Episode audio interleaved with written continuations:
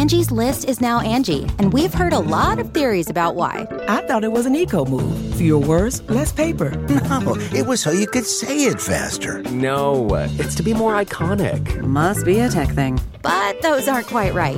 It's because now you can compare upfront prices, book a service instantly, and even get your project handled from start to finish. Sounds easy. It is, and it makes us so much more than just a list. Get started at Angie.com. That's A N G I, or download the app today. Hey, how's it going, everybody? The Ben Joravsky Show for your Thursday, March 7th, is moments away. But before we get started, we have to remind everyone that the Ben Joravsky Show is powered by unions. These hardworking men and women were kind enough to get behind us in this new venture. So we'd like to thank the following unions for making this show possible. Up first, it's the International Association of Machinists and Aerospace Workers, not Aerosmith, Local 126 and District 8, the International Brotherhood of Electrical Workers, Local 9, and the International Union of Operating Engineers, Local 150. Big thank you to all of those unions.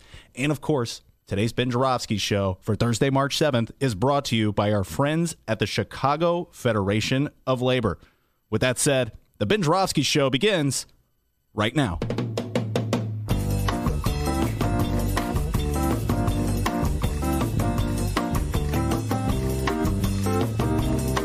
It is Thursday, March 7th, and live from the Chicago Sun-Times studio on Racine Avenue, this is the Ben Joravsky Show.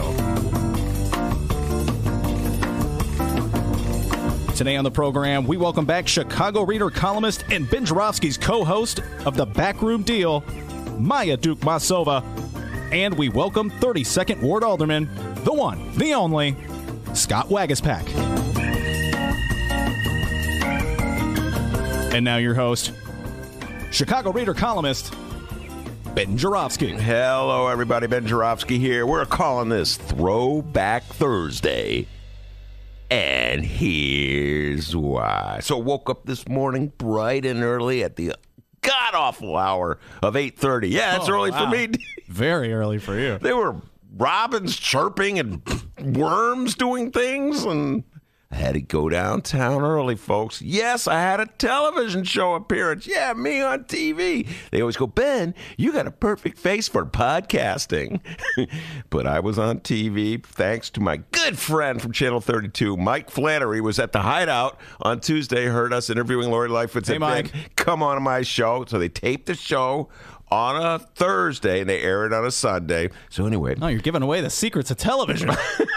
I just learned Pre-recorded. I just learned radio and podcasting now. I'm like a wizard of TV. Just call me Roger Ailes. Please don't call me Roger Ailes. Anyway, I put on jeans, a t-shirt, and a sweatshirt. Went down for a cup of coffee. My wife says, "Oh no, you're not going out like that. Get back up there." Sent me upstairs. She laid out, laid out the clothes that I should wear. Let me tell you something about my wife. It's a case of opposites attract my wife has great eye for fashion and colors and clothes and how you should look. I am a complete and total schlub, all right? And uh, so, anyway, we've been married for 35, 36 years or whatever it is. So, something must be working. Anyway, she lays out the clothes. Then she makes me lunch. Then she sees me off at the door. And do you have your student ID? She says. She was just joking, but you know, it's kind of like I have a student ID. D. It's like this little thingy they give at the at the Sun Times to get in the building. That'd be know? called a work badge. Oh, the work badge. So you know how it works, people? It's like you got this little device in the door and you swipe the work badge.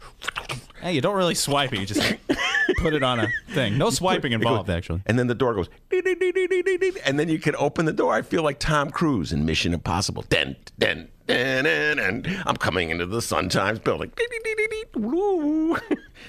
anyway. Our host, ladies and gentlemen. So I'm all dressed up. I got my little Sun Times badge. I'm feeling really good. Head over to Channel 32. Mike Flannery's got me on the show with Paul Vallas. Yes, that Paul Vallas, the guy who ran for mayor, and Marilyn Katz, a, a legendary political strategist in this town. I'm telling you something, folks.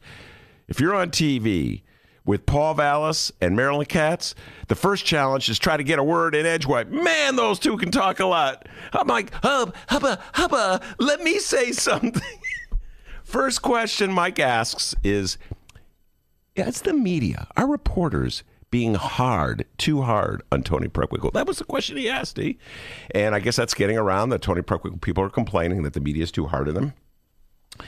You know, my thoughts on that are this. No, I don't think the media is too hard on Toni Preckwinkle. I think uh, most rank and file reporters have no horse in this particular race, and that's just how they are. They're gr- tough and gruff and okay. So they're like to all the candidates. So, uh, and number two, if I know those Toni Preckwinkle people, they're doing that game of working the refs. You know how that works, D? That's in a basketball game. Basketball, that's the big ball. Ooh, shoot it like the Chicago we Bulls. are learning stuff today, listeners. You know what they do? Coaches work the refs, people. Politicians are like coaches. What they do is, you know, the ref calls a like, like you'll get a like the uh, Dwyane Wade will whack Zach LaVine on the head, and the coach for Miami goes, "What kind of call is that?" Even though it was obviously a foul, but the strategy is that the ref, in the back of his mind, will think, eh, maybe that wasn't a foul, that was questionable.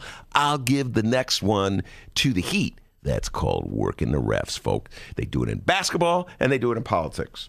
Of course, there's a third possibility. The folks at the Toni Preckwinkle campaign are losing their minds as this election season heats up. And if that's the case, I can understand it because it is a very crazy time in Chicago. We all know that. And it would be something losing their minds that the Preckwinkle crowd has in common with the Lori Lightfoot crowd because everybody's going crazy. We got a great show today, everybody. My partner in crime, uh, as uh, Dennis said, Maya Dukmasova from the Chicago uh, Reader will be in here. At, uh, we'll be talking all the political stories of the day, between aldermanic runoffs.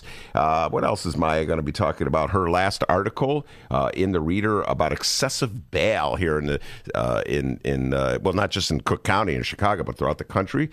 so we'll be talking about all the news of the day with Maya. Ryan Kelly, good friend of this show from the International Association of uh, Machinists and Aerospace Workers. Okay, D? Not Aerosmith workers. Not me who has the problem with it. Walk this way.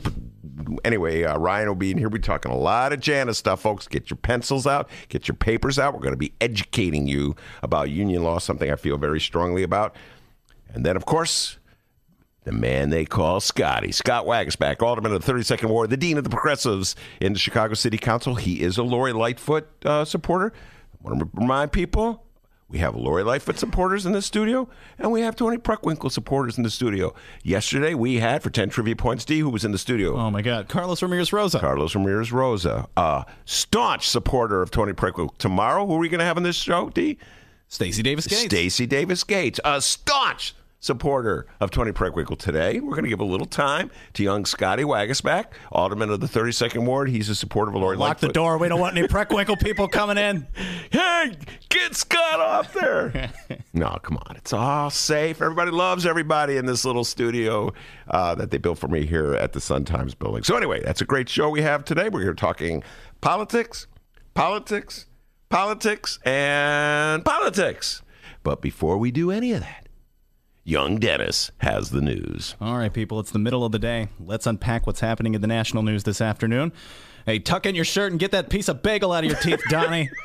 Because we have visitors. That's oh, right. The president is welcoming the prime minister of the Czech Republic oh, today for a meeting in the Oval Office. Mm-hmm. Yeah, it's a sweet day for Donald, but boy, that cannot be said about his former goon like cronies this afternoon. Very high key, in fact. Paul Manafort will be sentenced to prison in moments. Remember that guy? Donald Trump's former campaign chairman? Found guilty of eight felony crimes last August, including filing false uh, tax returns and bank fraud. Remember that guy? Yeah. Oh, yeah. Yeah. Manafort will discover his fate in about an hour or so, and I will for sure be breaking in with that update during our interview with either Union man Ryan Kelly or 32nd Ward Alderman Scott Waguespack. So we got that going on, and then we got John Kelly, all right? former Trump White House chief of staff. And this one isn't so bad, but this poor guy at a question and answer session Wednesday night at Duke University. Oh, Ben, you love Duke University, right? Uh, negative. negative. Never root for Duke. Can't stand Duke. Always rooting. Talk about working the refs. Krzyzewski, the coach at Duke, always whining when they call a foul. Like, I'm sorry. Hang tight, non sports fans. Got a fantastic political program for you today. Not allowed to talk about sports on the Ben Joravsky show. Yeah, I kind of set you up, though. But uh, John Kelly said that being Trump's chief of staff was the quote, least enjoyable job I've ever had. now he tells us. Yeah, he seemed to like that job when he had it. He's bossing everybody around. Kelly then said he would have worked for Hillary Clinton if she oh. became president. He said, quote, if Hillary Clinton had called me, I would have done it. See, he said it. Wow, he did say that. That's Yeah. interesting. And then there's Michael Cohen. Mm. He's had a back and forth day. MC. The following comes from The Guardian. First, we learned the former Trump attorney, Michael Cohen, told his former lawyer to, quote, explore a potential presidential pardon last year, according to the Wall Street Journal. The Wall Street Journal reported that Lanny Davis, who currently represents Cohen, admitted Cohen had instructed his then attorney to look into a pardon from Trump. Cohen told Congress last week that he had, quote, never asked for, nor would I accept a pardon from President Trump. Yeah, well, all right. Let me just say this, folks. Now, I'm going to talk to my Republican listeners out there, okay? So, yeah, Democrats can listen, but I'm really speaking to my Republican brothers and sisters out there. You have signed on with perhaps the sleaziest crew of operatives I've ever seen in the White House. And, you know, I go back a long time. I've seen a lot of sleazy crews in the White House. I mean, this bunch would sell like the fixtures if they could make any money off the deal. This is a sleazy bunch of liars that have been elected to run this country. Now, I understand that when operatives get involved in a campaign, or even not, not even just operatives, but when true believers get involved in a campaign, they just want to stay with that team to the very end. I saw that happen here in the city of Chicago, 2007. You're not unlike people here in the city of Chicago, Republicans. In 2007, we had four years of some of the most corrupt city government that you could imagine. There was one investigation after another going right up to the mayor's office, Mayor Daley at the time. They didn't indict, indict Daley, but they indicted pretty much everybody else. And yet, the people in the city of Chicago supported Daley. They supported him so much that all the public opinion polls uh, deterred any uh, well-known candidate from running. We ended up with Dorothy Brown running against Daley in 2007. So before any Democrat acts holy, high and holy about how much Republicans are going down with the ship, I think they should look in the mirror back in 2007 when they stuck with Daley after four of the most corrupt years uh, in Chicago history. That said, this is embarrassing, Republicans. You are staying loyal to this guy. They are so corrupt and crooked, and you know it. You know, you know they're doing these games. Paul Manafort about to go to j- prison. What was that, D for uh, filing false income tax statements? God, the story that comes out about Manafort representing all these tyrannical governments, these dictators and oligarchs, and piling up money and buying all sorts of like fur coats and everything, lying all the way to the to the last moment. Come on, Republicans, you could do better. And this just in Michael Cohen is now suing the Trump organization for unpaid legal fees. In a lawsuit filed in a New York court, Cohen accuses the Trump organization of failing to indemnify him for attorney fees and costs he incurred working on the company's behalf. Cohen says the Trump organization refused to make payments after it became clear he would cooperate with the investigators looking into his work. Well, I can almost feel in this one. I have a, a slight feeling of sympathy for Trump. Very slight. You know, wait a minute. I'm supposed to pay you. You're you're like you know like giving all the dirt to the feds. They're coming. At, I'm supposed to pay you for this. Uh, I don't know, little. Just how about that? How about that, Republicans? You know, I'm being fair to you guys. A little sympathy for Trump, but that's it. come on, Trump, pay your bills, cheapskate. And finally, a little more national news here. Former vice president and the guy who once said he'd like to meet Donald Trump in an alley and beat him up, Biden, Joe Biden.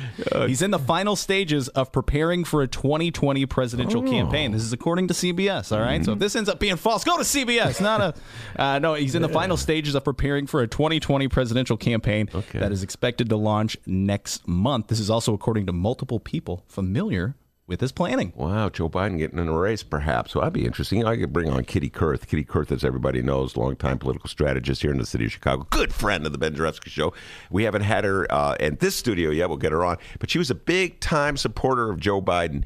And I think in 2016, she was really urging Joe Biden to run. I often wonder. Uh, would uh, Grandpa Joe have been able to uh, defeat Donald Trump? Yeah, he certainly That alley fight? Oh, you mean in just a Yeah. presidential race? fight between I'm gonna take you in the alley. I remember Biden said, "I'm gonna take you in the alley, young man." Just two old guys fighting in an alley. You know what? Biden did a great job in the Sarah Palin debate. Can we go back to 2008? He uh, he did a really good job with Sarah. Uh, And uh, for 10 trivia points, Oh, God. in 2012, people forget this. You'd be surprised how many people forgot uh, have forgotten this. Okay, in 2012, everybody, uh, uh, Mitt Romney was the Republican nominee for president. I do not want anybody looking at those cell phones. Put those cell phones down. Who is his vi- vice presidential candidate? Paul Ryan. Wow. Very good for knowing that. I remember that. And folks, he did not look at his phone. All right. Um, can someone get that man a blue Mustang right now? Just deliver it over there. Oh, looks like our guests have arrived, by the way. But oh, they have arrived, yes. Waiting Oh, at the that's good. door. Oh, that's good to hear. They're knocking on the door.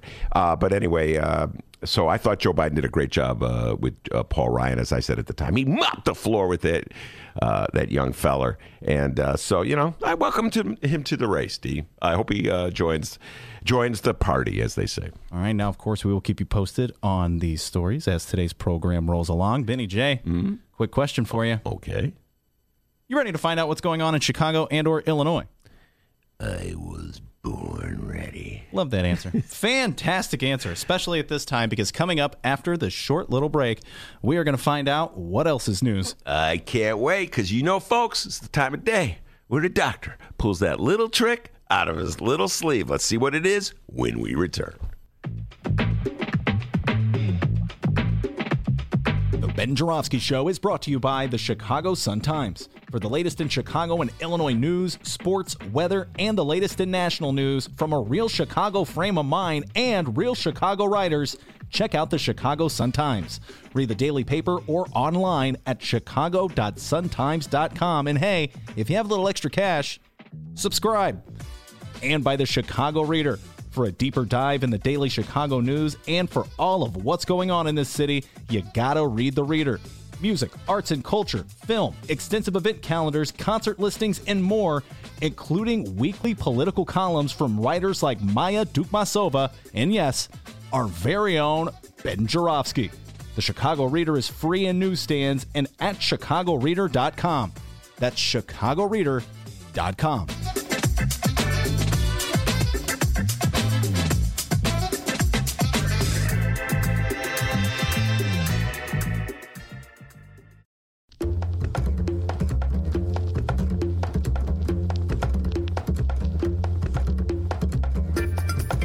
Hey there, producer Dennis here. Thanks for finding and listening to the brand new Ben Joravsky Show. All right, so here's how this works. The Ben Joravsky Show live streams on the Chicago Sun-Times YouTube channel Tuesday through Friday, 1 until 3 p.m. Once the show is over, you can listen to the replay on our YouTube channel, or we throw it online for you to download by 4 p.m. Where can you download the Ben Show, you may be asking yourself? Well, you may be asking yourself a fantastic question. You can find previous Ben shows and guest interviews through several outlets the Chicago Sun-Times Online, chicago.suntimes.com, the Chicago Reader Online, chicagoreader.com, and wherever else you listen to your favorite podcasts Apple Podcasts, Google Play, pick one. Just search for The Ben Joravsky Show. J O R A, V as in victory, S K Y. So let's recap. Tuesday through Friday, 1 until 3 p.m., live streamed on the Chicago Sun-Times YouTube channel and downloadable by 4 at chicago.suntimes.com, chicagoreader.com, and wherever else you listen to your favorite podcast. Yes, the Ben Joravsky Show is back. We're live and downloaded. Tell your friends and enjoy the rest of the show.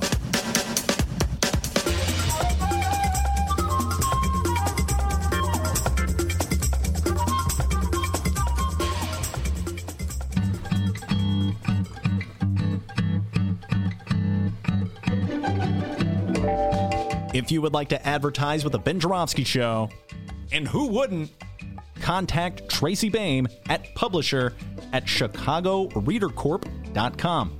We have several advertising options for your business or organization, and quite frankly, we would love nothing more than to tell our listeners all about it. Once again, that's Tracy Baim at publisher at Chicago Reader Corp. C O R P as in Paul dot com to advertise with the Ben Joravsky Show, the Chicago Reader, and the Chicago Sun Times. We look forward to plugging you. Okay, well, that came out kind of weird. More of the Ben Joravsky Show live and downloaded in moments.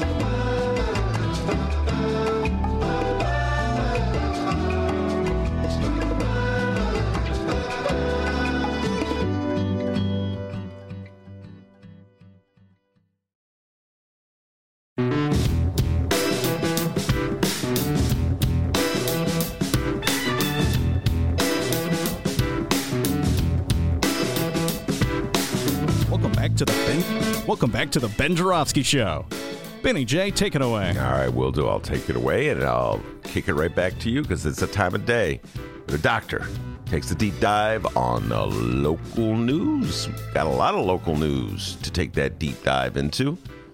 He's going to plug up all sorts of stuff. What you got for me, young man? All right, it's time to find out what's going on locally. It's time for what else is news. Yes, the magic number is 26. Mm-hmm. 26 days away from the 2019 Chicago runoff elections on April 2nd. And admittedly, a lot of the content on this program lately has been focused on the mayoral runoff election. So we decided for today's What Else is News, we're going to put our focus on another Chicago runoff election. We had a listener reach out to us recently, Ben. Shout out to our Facebook friend Aaron. How's it going, Aaron? Thanks. what up, Aaron? There you go. That was nice of you to say hi. Uh, uh, Aaron posted the following. Will you be having guests slash discussion about the Chicago Treasurer runoff soon? I am conflicted who to choose and would value some perspective from people in the know. Yes, I. Uh, that's a great su- question. Great suggestion. Think I'm going to uh, hire Aaron on the show to work on the show, help me come up with ideas. Uh, but yes, uh, I want to have uh, Melissa Conyears Ervin and Ameya Pawar uh, on the show to talk about the treasurer's race. Very important office. Has the potential to be an important office, I should say. Uh, traditionally in Chicago, it has not been an important office. It's been treated like a, as a rubber stamp, if you will, like for the mayor as adjunct to the mayor. But the treasurer could step up and be independent uh, and a little more independent and offer an interesting perspective on um, how much money we have, where our money is being invested, how much returns we're getting on our investment, that kind of thing. Uh, and, uh, you know, they could even offer insight and oversight of things like the TIF program. Hey, how about that? That would be a great idea. Uh, so, yes, it could be a very important office uh, in the city of Chicago as opposed to just being sort of a like a sidekick Uh, to the mayor. So Aaron asked for it. She's getting it. This one's for you, Aaron. It's time for a 2019 Chicago Treasurer candidate update. This is a 2019 Chicago Treasurer Candidate Update. All right. Wait, Ho- Hold on. Wait for it. Wait for it. All right. There we go. You know what? The other day you were playing that song uh, by Procol Harum. Uh, well, it wasn't. It was the intro that I thought was like a conquistador. But that's uh, Pink Floyd. Money. Oh, he's in a mood today. No singing. Oh, sorry.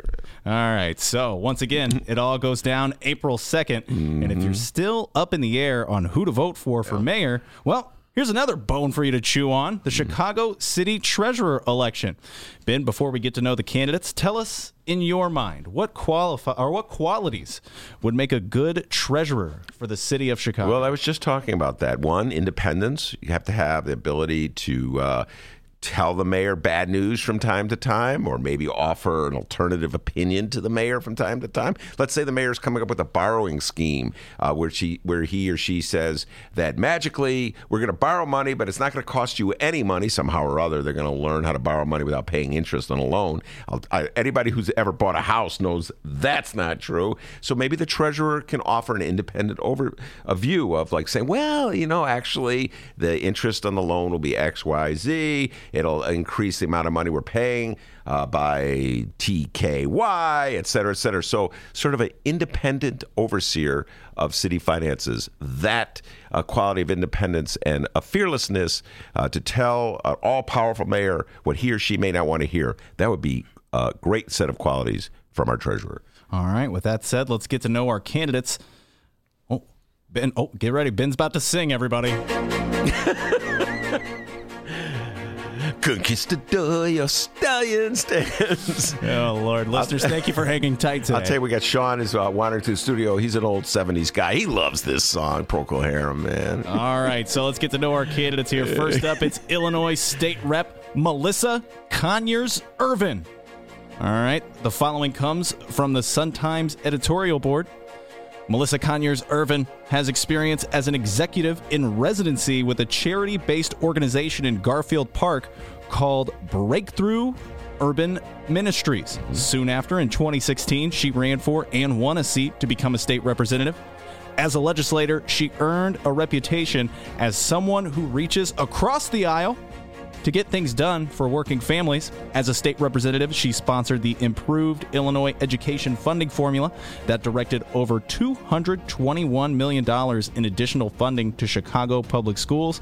She was also the chief sponsor of bipartisan legislation that protected funding for child care assistance, a service that allows many working parents to stay in the workforce. She's a product of Chicago public schools, the first person in her family to attend college and graduated with a finance degree from Eastern Illinois Un- University. All right, you heard enough about her here. For, for more information on Melissa Conyears Irving, go to Melissa for F-O-R Chicago.com. Yes, uh, Melissa Conyears Ervin from the west side of Chicago. Hey, we got to bring her on the studio. Maybe get her on next week. Uh, her uh, husband, Jason Ervin, is the alderman, I believe, of the 28th Ward. And. Um, uh, she did very well in um, in the last. I think she actually was the got the the most votes in the uh, first round. And treasurer's race, like mayor's race, now we have a runoff. So it's just the person who won, got the most votes, doesn't automatically uh, win office.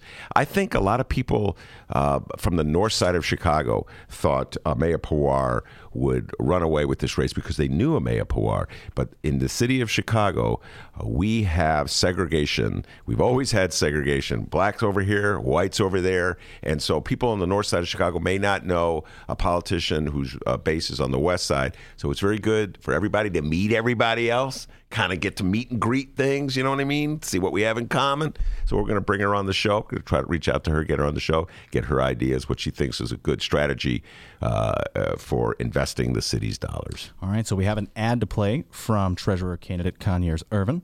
This ad also features an appearance from that guy you always see a picture of at the DMV, Illinois Secretary of State Jesse White.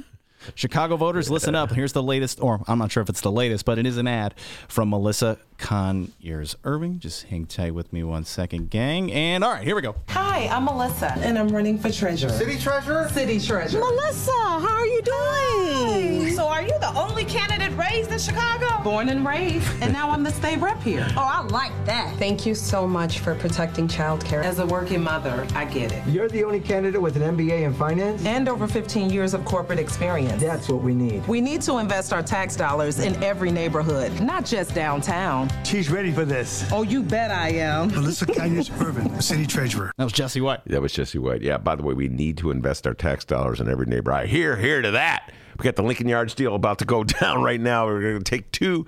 Well, the Lincoln Yards deal is what, what 1.3 billion invested on the north side of Chicago. I'm hoping uh, uh, Melissa Conyears Ervin, if she were elected, would uh, point out how we invest our money, point out which neighborhoods are getting uh, shorthanded uh, in this uh, investment schemes that the city has, and which neighborhoods are getting a little too much. So I would really hope she follows up uh, on that pledge from that commercial. All right, up next. Oh, wait, hold on. Conquistadores. There we go. Get it out. Get it out. All right. Come on, it's I, I, I made the mistake. Who who corrected me yesterday? Jim, John. Oh yeah, a live streamer. There. The live yeah. streamer, gotta give him a shout out. Uh, I was, oh yeah, it's the Moody Blues, and um, but it turns out it's Procol Harum, another '70s group that only uh, Sean and I have ever heard of. All right, hang tight, millennials. Up next, he's the former alderman out of the 47th ward. He's our host, Ben Joravsky's former alderman, and he also ran for governor a while back. He's Ameya Pawar. Pawar was first elected alderman in 2011 and was reelected in 2015. He was the first Indian American and Asian American elected to the Chicago City Council.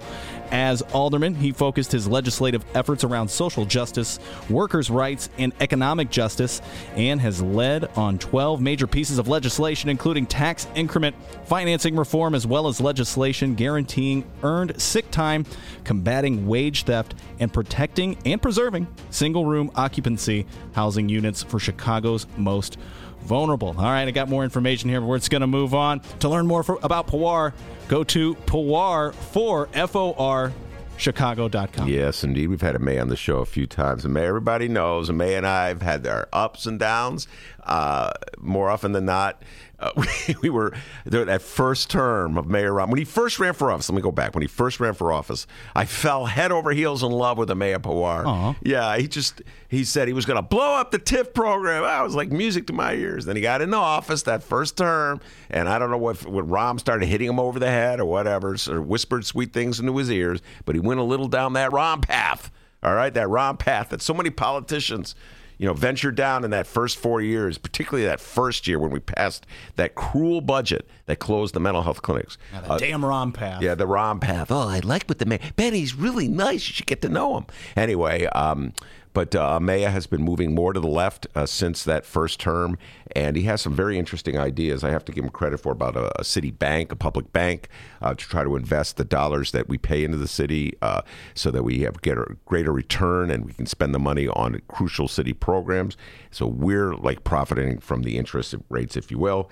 Uh, and he also has this interesting idea about paying uh, Chicago people like a thousand dollars a month. Uh, just a sort of, is like a, an idea, by the way, that believe it or not, Richard Nixon was talking about way back when in the early 70s. I doubt very much it'll come to pass, but interesting, a progressive idea from Ameya Pawar. We could always use more ideas. So we should bring Ameya on the show too and uh, let the debate begin. And similar to Conyears Ervin, we have an ad from Pawar and this one has one of those hip one or two word titles you uh, see in all the ads nowadays. All right. Perfect to do classic radio pitches. Check this out. Here's Ameya Pawar with Noise Indoors.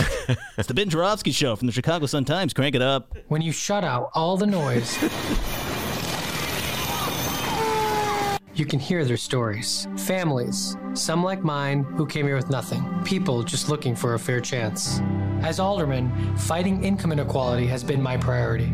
We raised the minimum wage and we took on the mayor to keep neighborhood schools open. As city treasurer, I'll create low interest loans for affordable housing and start new neighborhood businesses.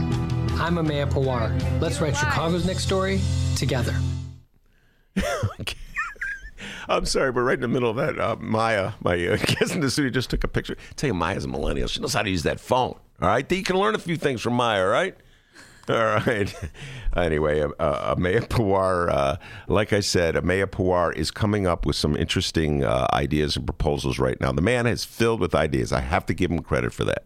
So whether he can implement them, uh, I do not know. Whether he'll be willing to be an independent overseer, I do not know. But I really uh, welcome his his participation in this race because, like I said, he is sort of an ideas man. So there you are. Just like that, you're now in the know of what's going on in Chicago. A little update on the Treasurer's race. And now you will have an answer the next time someone asks you, hey, what else is news? And yeah, what the hell? Let's just do this again. Conquistador, stallions. It's one of Maya's favorite songs from the 70s, by the way. She loves Procol Harum. Did you know that? No, not no, at all. I don't think Maya's ever heard of Procol Harum. Hang time millennials. Okay, and just like that, you'll now have an answer the next time someone asks you, hey, what else is new? Let me tell you something. Okay. Let me tell you this right now, young man. Tell all me. Tell me. Something that Mike Flannery, on whose show I was oh. today from Channel 32, Mike Flannery. Reporter with the most gigantic microphone in all of news.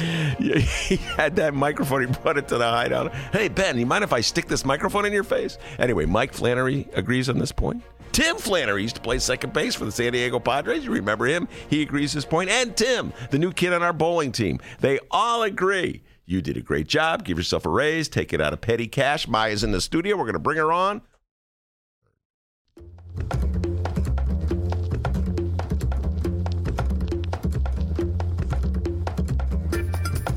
Hey there, producer Dennis here. Thanks for finding and listening to the brand new Ben Joravsky Show. All right, so here's how this works. The Ben Joravsky Show live streams on the Chicago Sun-Times YouTube channel Tuesday through Friday, 1 until 3 p.m. Once the show is over, you can listen to the replay on our YouTube channel, or we throw it online for you to download by 4 p.m. Where can you download the Ben Joravsky Show, you may be asking yourself? Well, you may be asking yourself a fantastic question.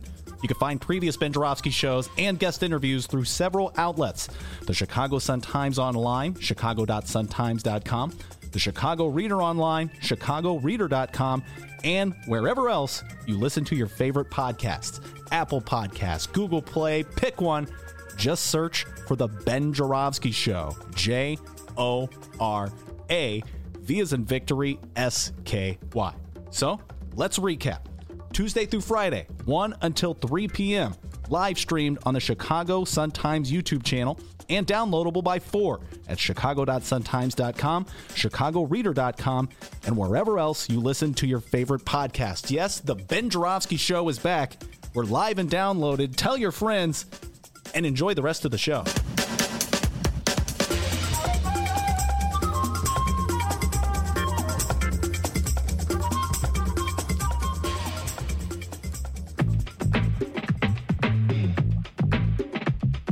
The Ben Joravsky Show is brought to you by the Chicago Sun-Times. For the latest in Chicago and Illinois news, sports, weather, and the latest in national news from a real Chicago frame of mind and real Chicago writers, check out the Chicago Sun-Times. Read the daily paper or online at chicago.suntimes.com. And hey, if you have a little extra cash, subscribe. And by the Chicago Reader. For a deeper dive in the daily Chicago news and for all of what's going on in this city, you gotta read the Reader. Music, arts and culture, film, extensive event calendars, concert listings, and more, including weekly political columns from writers like Maya Dukmasova and yes, our very own Ben Joravsky. The Chicago Reader is free in newsstands and at chicagoreader.com. That's chicagoreader.com.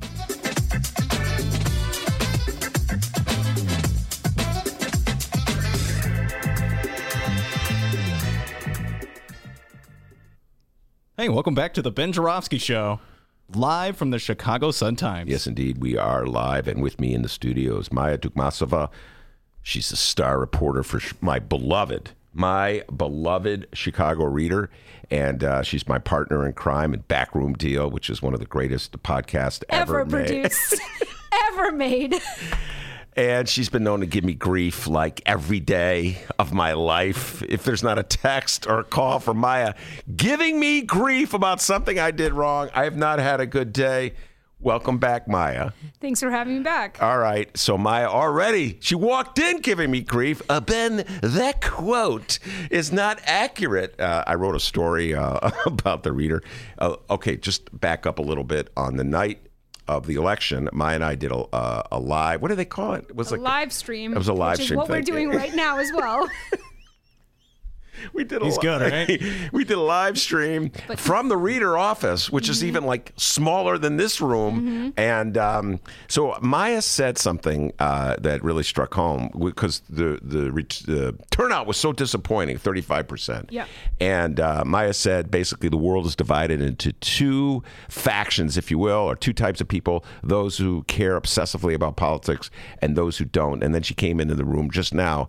Uh, and said, "Ben, you misquoted me. So get the right Well, quote." it's yeah, basically the way that you you present this in your story in this week's reader Uh-huh. um, about you know just talking about how this turnout was was so bad and how you know what what what what's going on with the electorate is that uh, you know that that I'm, I, I don't mean to come across as if I'm like blaming people for not caring about politics. Because first and foremost, I think that things are designed in such a way that unless you have an in you know an inherent curiosity and passion it's not it, like voting is not easy. Like it's not you know it's not uh it's not a um it's not as hard here as it is in a lot of the country. I mean, the, the the state and the city of Chicago has done a lot to make voting access a lot better. We have early voting, we have vote by mail, um, but still, election day is a Tuesday, and I think much of the political rhetoric out there is aimed at people who are already paying attention. So I don't at all mean to come across like I'm like blaming people for not caring. I don't think that that's like productive or an interesting opinion or really gets us anywhere to say to like wag our fingers at people and say like you need to care shaming people. Right. Yeah, that's not the point. Um, and uh, but I do think that like the low turnout speaks to um, not just the usual issues of like voting not being like the easiest it could be, but uh, also that none of these candidates were getting people excited enough to go vote, which gets to the actual thing that I would call my theory, which is that elections are like Wednesday night parties on the other side of town and you're really not going to go unless it's really going to be worth it on like a, in the middle of the week you have to get up for work the next day uh, the party's got to be really good and a Mhm. real draw for you to, to get your butter across on the other side of town. So um, this time around, I just don't think, other than um, maybe Jerry Joyce for some people on the southwest and northwest sides. Um, and a few of the, you know, some of the other candidates who might have gotten a few people energized. I think overall, this is not like Barack Obama in 2008. And I do think that municipal elections like suffer a little bit from being like lower profile. People, do, it doesn't feel as sexy to care about that level of politics, maybe. Um, but uh, at the end of the day, I think it's it's on the in our system currently. It's like a lot of this is on the candidates to Mhm. generate the excitement. Well, you know, uh, you uh, would- uh, you referred to Barack Obama in 2008. Uh, when I was doing the story, and the story is the ruling 35%, the vast majority of Chicago voters sit out another mayoral election. That's the headline uh, in the Reader. Let's show our listeners a real newspaper, folks. The Chicago Reader. Get a load of that newspaper. Yeah, this is a real Look newspaper. You can read the Reader is a, as a newspaper. You can also read it online. But anyway, It's free. It's for F R E E. Anyway, um, that spells free. Uh, but uh, when I was uh, writing the story, I was talking about, let me take a little historical perspective, Maya, and see how this turnout relates to other turnouts. And then, of course, typical me, I get really obsessed and started looking way at more. And I looked at uh, 2008. what? Hey, man, we got to get her some water. I'm on it. I'm on it. Coffee No, or water? fine. Which one? Water. What? Okay, okay. Uh, no, but that was funny. It reminded me of Sergio Mims was in here last week. Where's my water? Uh, anyway, but uh, I started looking at other turnouts and other uh, elections, and 2008 was actually not as much as I thought. 2008 Obama was in the se- low 70s. Now, pre- Se- low 70s yes, turnout? in Chicago, uh, and so That is wild, I know. So everybody thinks going now. 2008.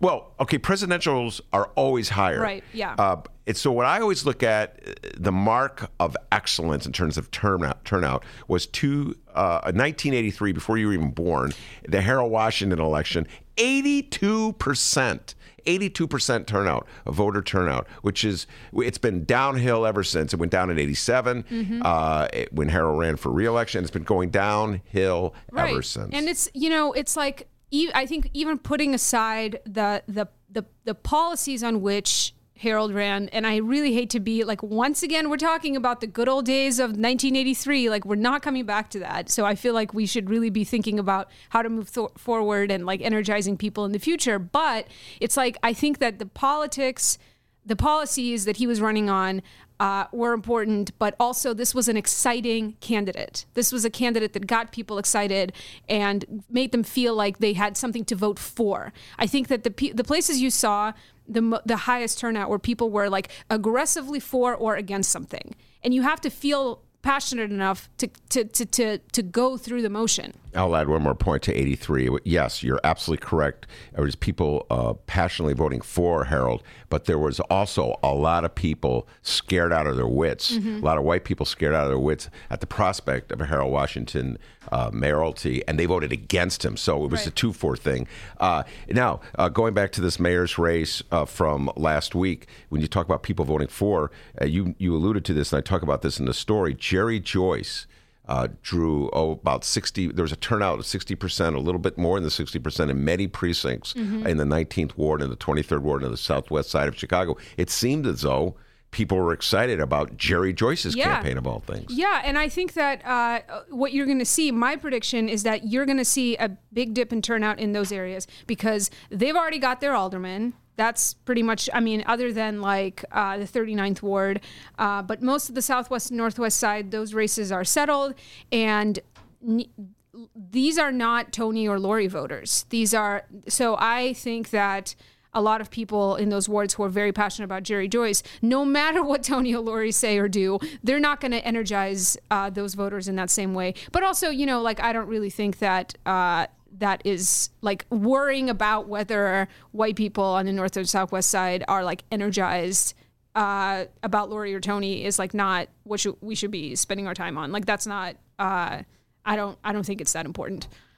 And uh, by the way, since you mentioned uh, Lori and Toni, I haven't mentioned this to you, uh, but uh, I was hit with a question today from Mike Flannery uh, from Channel 32. He asked me, uh, "Is the media unfair to Toni?"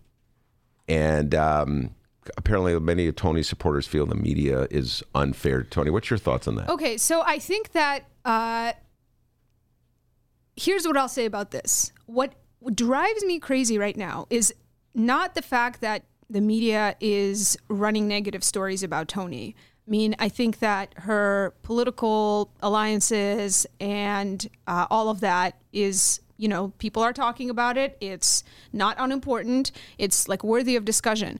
But what drives me crazy is when journalists I know in the city, who I know know better than this because they've been covering this stuff, talk about something like, you know, the soda tax, and they talk about how, well, Toni's unpopular because of the soda tax. And like, but provide absolutely no context to like what actually happened and why we had that soda tax. And that has to do with the fact that nobody on that board of commissioners was going to vote for a property tax increase.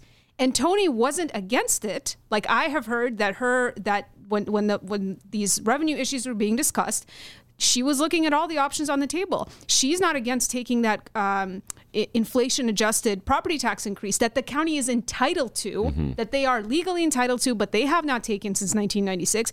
She, sh that was one of the options she wanted to put out there. The commissioners were totally against it, and so then the choice was, well, like, do we cut jobs? Do we cut programs, or we try to get revenue where we can? We can't tax services you know, in the state of Illinois. So we have to only tax goods. So then, then there was this whole botched rollout of this whole idea where it was like a half-hearted public health thing, but everybody knew it was about revenue. So you could say all you want about that. But what's driving me crazy in the media right now is that like the things that are disliked about about Toni, I feel like it's the media's job to set the record straight about why certain things happened. And what people, what what I see journalists doing instead is just recycling. Oh, this is why people don't like Toni because she's, you know, she passed these taxes. But everyone knows that. Like everyone knows why people don't like Toni. I feel like it's on the journalists to actually like give more context. And same thing with Lori. Like you know, it's uh, important to like. It, it- you know, people say that you know she's a cop because she worked for the U.S. Attorney's office, or she's like with the mayor because like people didn't, you know, not enough officers lost their jobs while they were while she was the police board president. And I feel like similarly, the journalist's job is to like actually explain like what is happening and not just be like repeating why people say they don't like these candidates. Um, all that being said, I do think that it's a, I do not really have much sympathy for like people who work for these people's campaigns complaining about Yeah. complaining about the way that the media talks about them because every day they're sending out press releases just slinging mud at each other and not focusing on the issues. Well, uh, also, the last time you were at the hideout with uh, Mick and myself On Tuesday, uh, yeah. it was what month was that? God, everything is just blending together. Was that?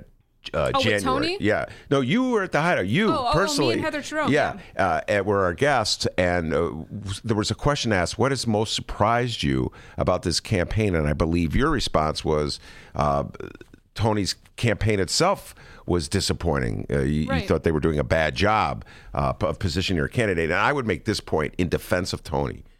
When Toni uh, implemented the soda pop tax, Mm-hmm. um, she was a politician dealing with, uh, she was an elected official, I should say, dealing with real problems in real time, as you pointed out. Mhm. Toni, right now, is a politician running for office.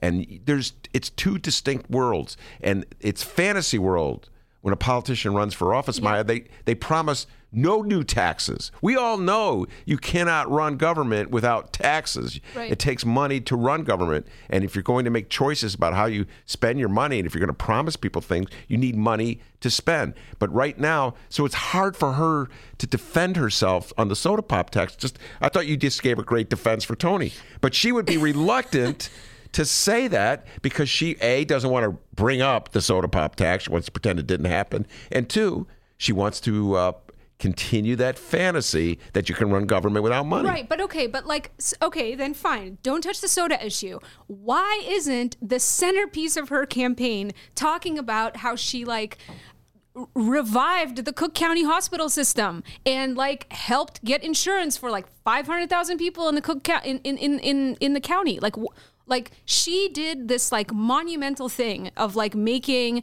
uh, the, the the county a direct recipient of Medicaid reimbursement dollars. I mean, I sorry, I like I feel like I'm like in this weird position of like promoting Toni right now, but like I just it like boggles my mind that there that that, that this mudslinging that go, that's going on, her like the the way that she's like focusing on tearing down Lori Lightfoot, like she like brought one of the biggest hospital systems in this country that provides free health care to poor people who need it. And it does the most trauma care of any hospital in the city of Chicago.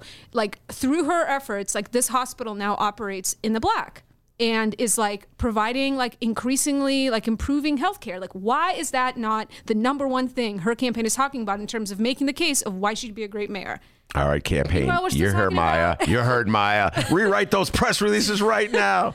Uh, Maya Dukmasova, Duke Maxima from the Chicago Reader. We're going to talk about the upcoming aldermanic runoffs when we return.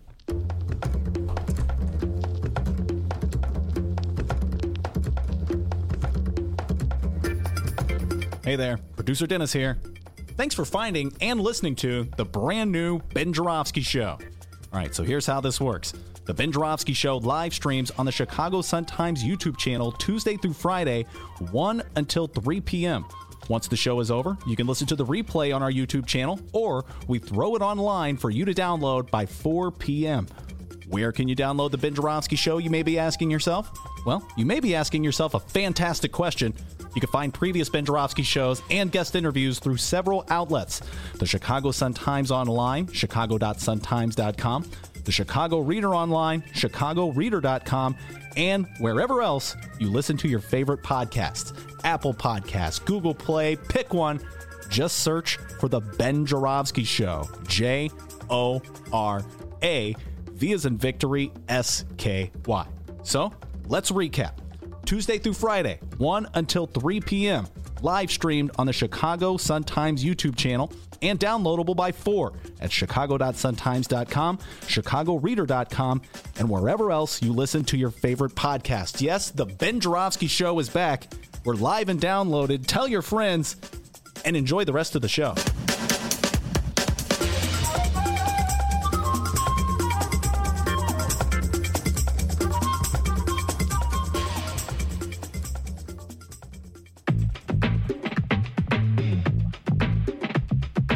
Ben Joravsky Show is brought to you by the Chicago Sun-Times. For the latest in Chicago and Illinois news, sports, weather, and the latest in national news from a real Chicago frame of mind and real Chicago writers, check out the Chicago Sun-Times. Read the daily paper or online at chicago.suntimes.com. And hey, if you have a little extra cash, subscribe. And by the Chicago Reader. For a deeper dive in the daily Chicago news and for all of what's going on in this city, you gotta read the Reader. Music, arts and culture, film, extensive event calendars, concert listings, and more, including weekly political columns from writers like Maya Dukmasova and yes, our very own Ben Joravsky. The Chicago Reader is free in newsstands and at chicagoreader.com. That's chicagoreader.com.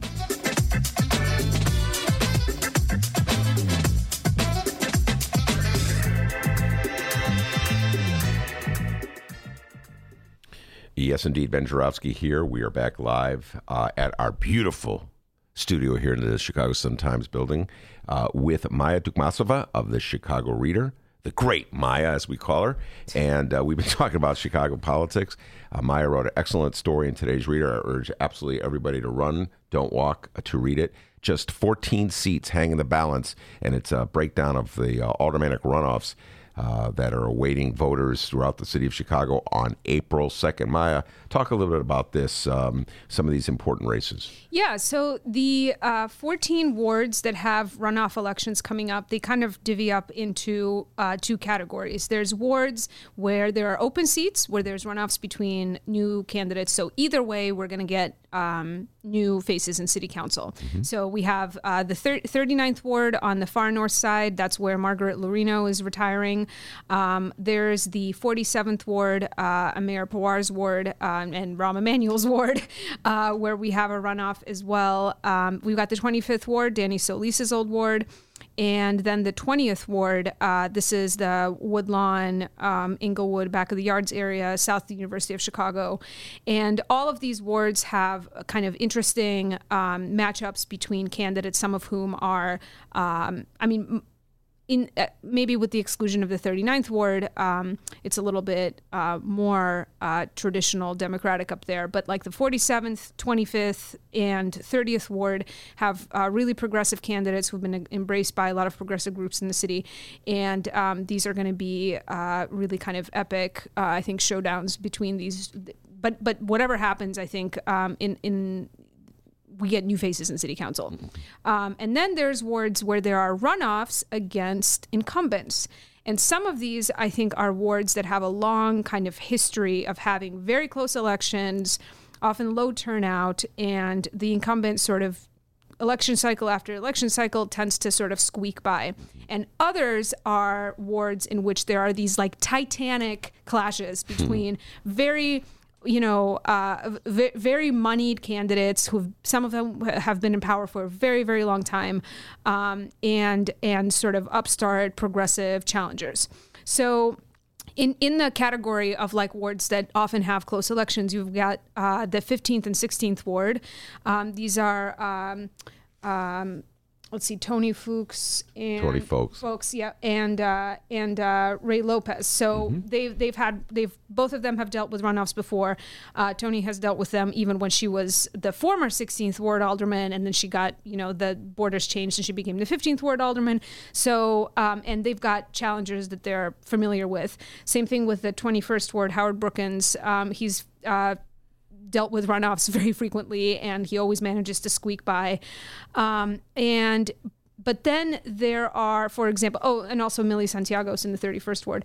And then there's, uh, for example, the 30th ward, where Ariel Reboyras, who's been in, in office for a long, long time, is facing a challenge uh, from the left, from uh, Luis Gutierrez's daughter.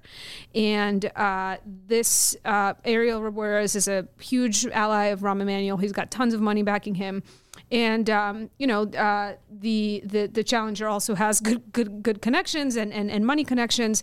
Um, but this will be this will be an interesting um, race.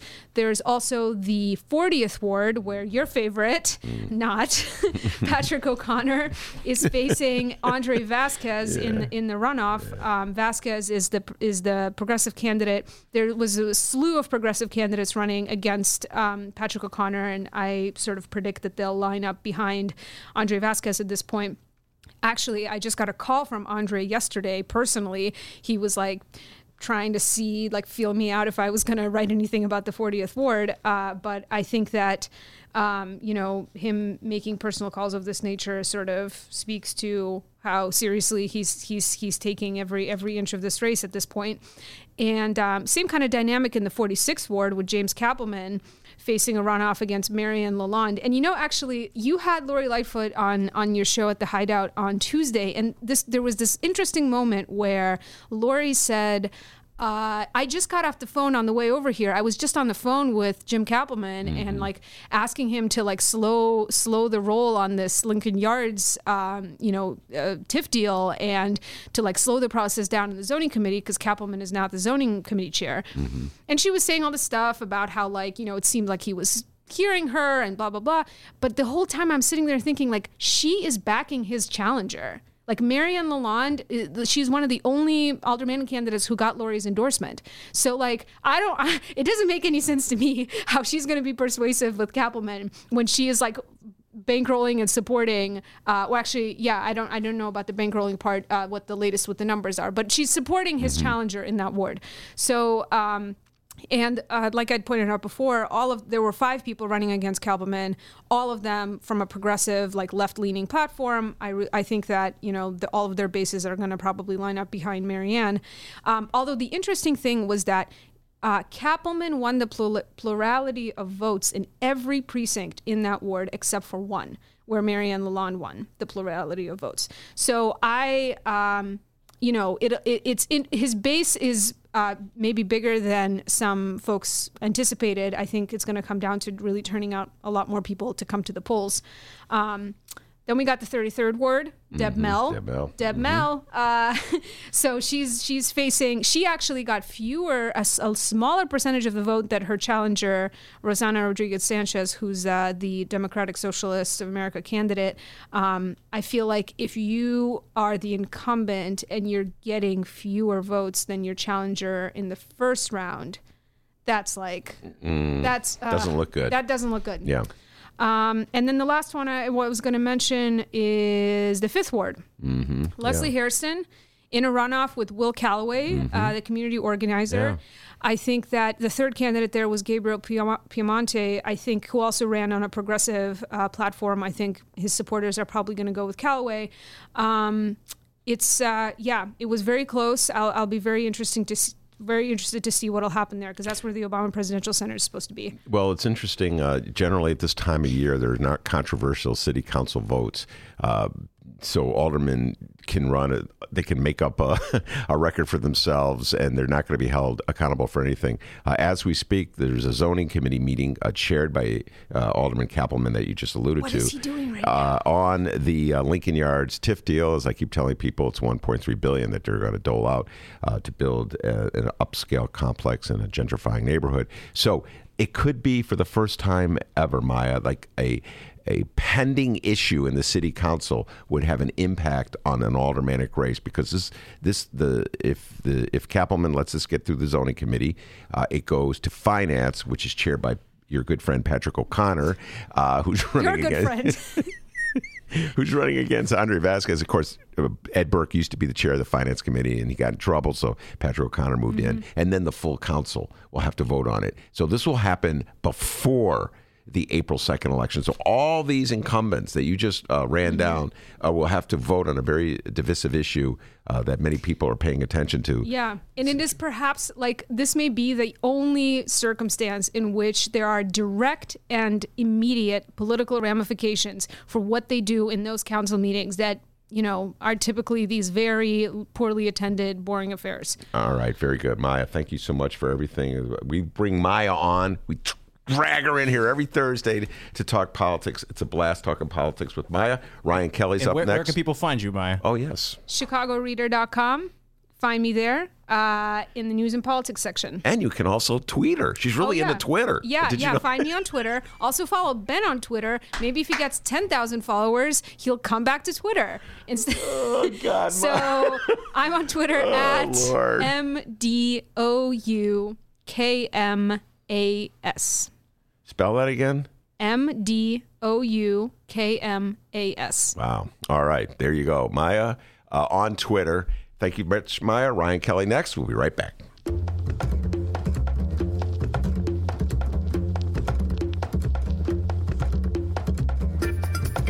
Hey there, producer Dennis here. Thanks for finding and listening to the brand new Ben Joravsky Show. All right, so here's how this works. The Ben Joravsky Show live streams on the Chicago Sun-Times YouTube channel Tuesday through Friday, 1 until 3 p.m.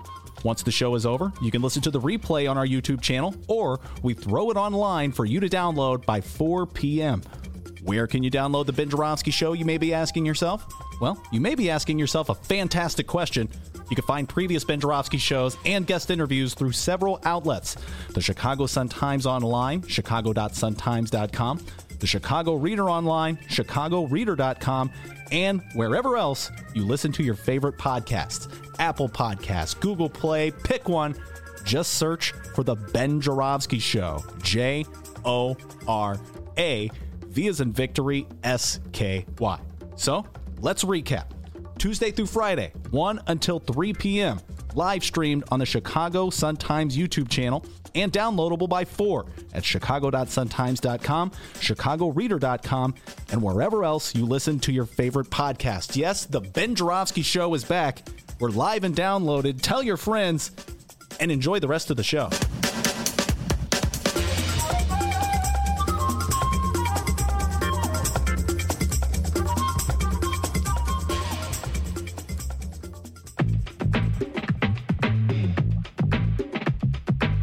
Joravsky Show is brought to you by the Chicago Sun-Times. For the latest in Chicago and Illinois news, sports, weather, and the latest in national news from a real Chicago frame of mind and real Chicago writers, check out the Chicago Sun-Times.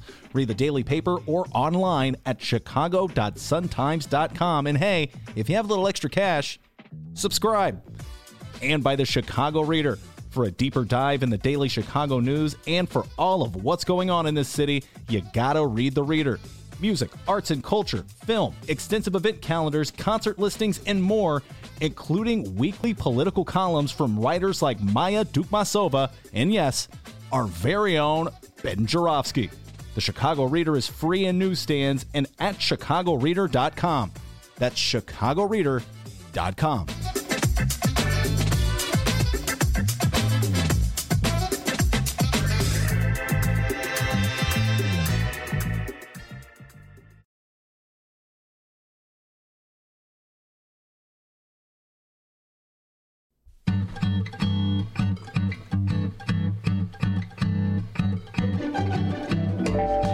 If you would like to advertise with the Ben Joravsky Show, and who wouldn't, contact Tracy Baim at publisher at chicagoreadercorp.com. We have several advertising options for your business or organization, and quite frankly, we would love nothing more than to tell our listeners all about it. Once again, that's Tracy Baim at publisher at Chicago Reader Corp at C O R P as in Paul dot com to advertise with the Ben Joravsky Show, the Chicago Reader, and the Chicago Sun Times. We look forward to plugging you. Okay, well, that came out kind of weird. More of the Ben Joravsky Show live and downloaded in moments.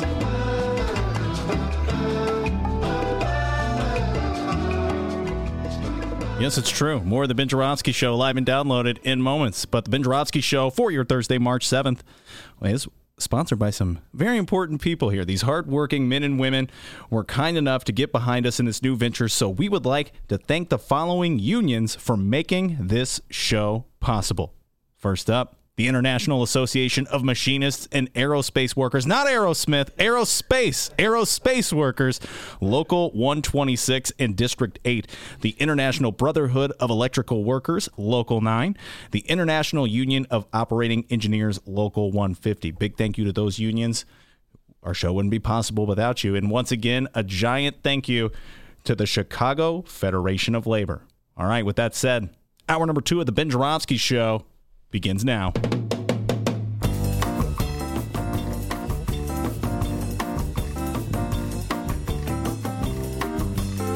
It is Thursday, March 7th, and live from the Chicago Sun-Times studio on Racine Avenue, this is the Ben Joravsky Show.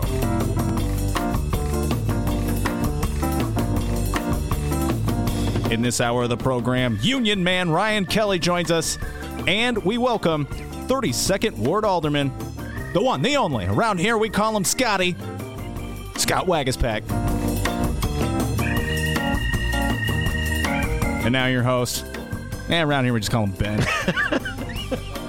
Chicago Reader columnist, Ben Joravsky. Yes, indeed. Ben Joravsky here. Uh, Ryan Kelly in the studio. All right, folks, let me just say this. At the old place where I used to work, before I was fired. I used to have union guys come on all the time. It was a regular uh, segment of the show. And then I they, they bounced me, leave, beat it, scram. Anyway, one of the first uh, persons I called was this young man sitting across me, Ryan Kelly. And I told him, uh, man, I was fired last night. And uh, the loyalty that this dude showed me at that moment, I'll never forget. He gave me a pep. Sp- I don't know where you were, like on a street somewhere with your kid or something. I don't. know. Yeah, I was. I was just like, you know what, I got to take this, and uh, you know, I was like, man, you know, what, just keep looking up. You know, we were we were 100. percent You know, all the unions, everybody that was affiliated with the uh, old show.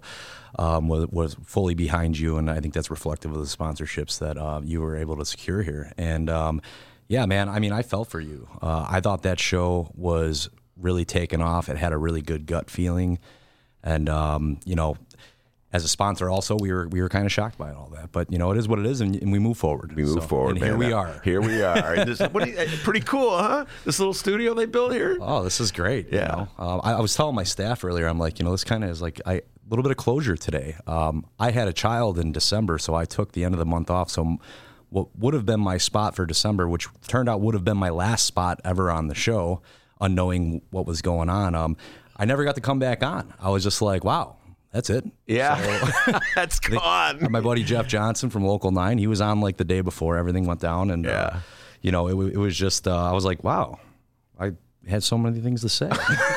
well, it's funny because I had to call Jeff Johnson uh, uh, the, about two weeks ago to talk about uh, pension issues. The guy knows more about pensions than anyone alive. He's brilliant with it. Uh, and uh, so I go, yeah, you know, dude, uh, you were like my last guest before I got the heave ho.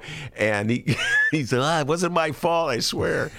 anyway, that was then, and this is now. So we do move forward, correct, young man? Absolutely, we are moving forward. It's moved. Uh, all right. Now, uh, before we take the uh, deep dive on the political issues of the day, the issues facing unions as they approach this mayoral election, and uh, talk about the Mayor Janus, a favorite topic of ours, I just uh, take a moment uh, to reflect on what happened in Aurora. And you and I talked about this on the phone. We had a private conversation when this went down, the shooting in Aurora. Talk about that a little bit, Ryan. Yeah, so that happened at a, a, a company where we represent workers called Pratt, and um, you know, two of the vic, three actually, well, three of the victims, two deceased, uh, were were members of our union, and my boss at District Eight, uh, this was his specific group, and one of the members I, I had met just briefly at an event, but uh, he had a really great reputation. That was Russ Beyer.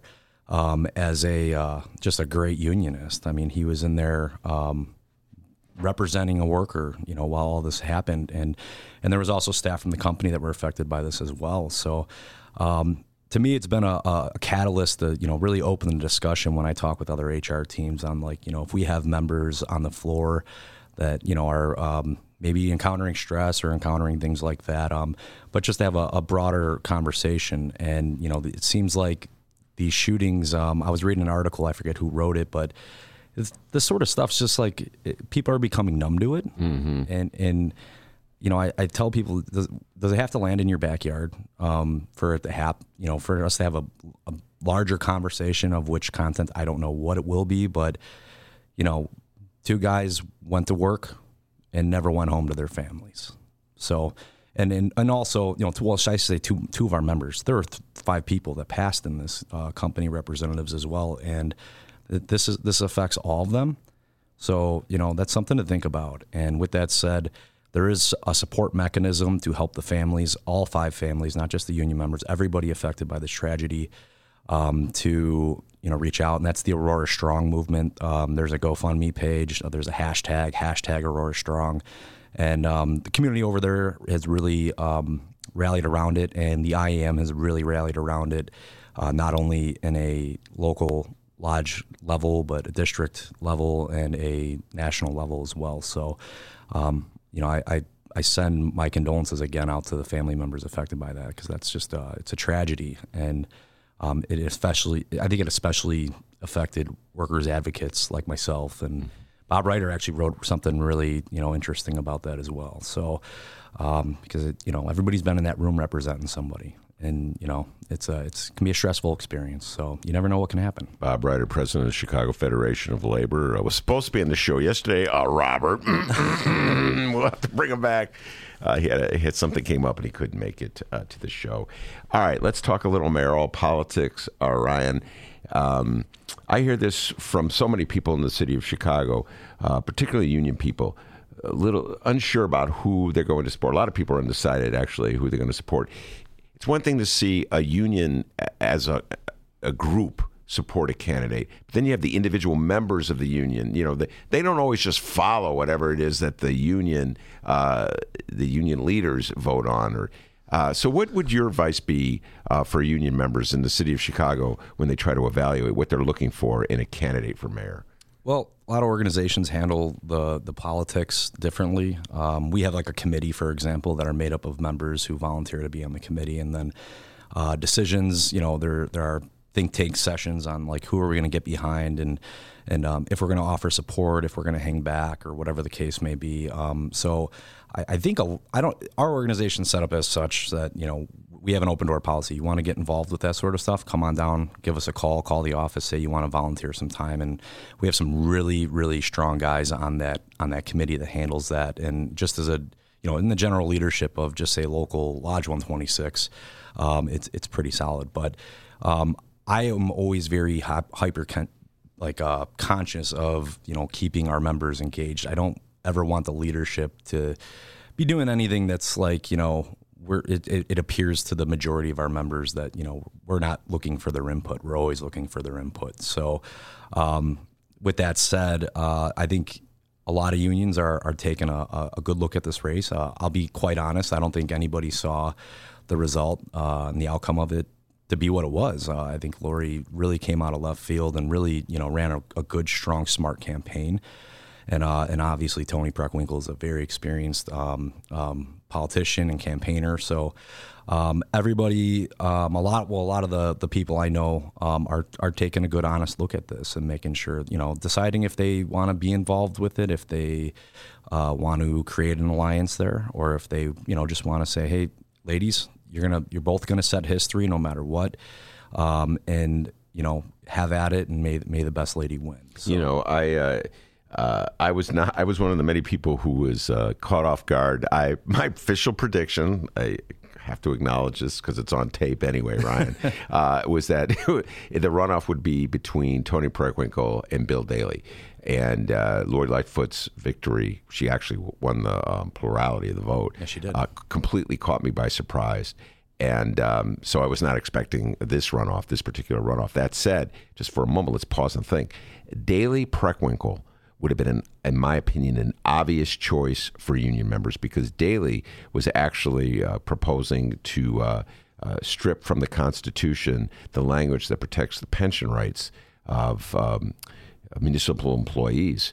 Uh, that was his way of dealing with some of the uh, budget issues that Chicago faces. And you remember this from the old show. I was very much against that. Um, I think that's a direct investment in neighborhoods and people who live in the city of Chicago. And so we should do uh, that before we do things like investing in building uh, a, whole new neighborhood uh, uh, in a gentrifying area. I think we should invest in people who actually live and work in the city of Chicago. That's off the table now. So you must feel some kind of uh, relief that, that the pension issues.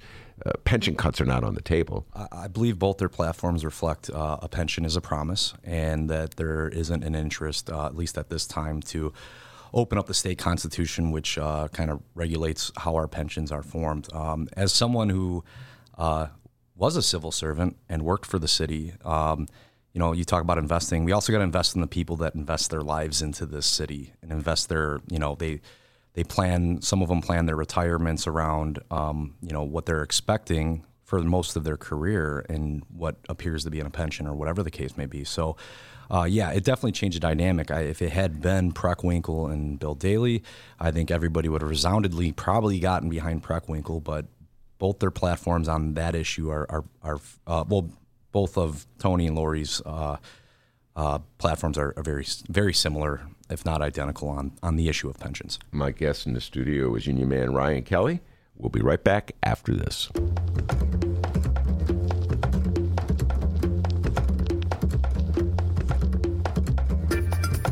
Hey there, producer Dennis here.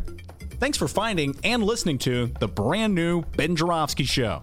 All right, so here's how this works. The Ben Joravsky Show live streams on the Chicago Sun-Times YouTube channel Tuesday through Friday, 1 until 3 p.m. Once the show is over, you can listen to the replay on our YouTube channel, or we throw it online for you to download by 4 p.m. Where can you download the Ben Joravsky Show, you may be asking yourself? Well, you may be asking yourself a fantastic question.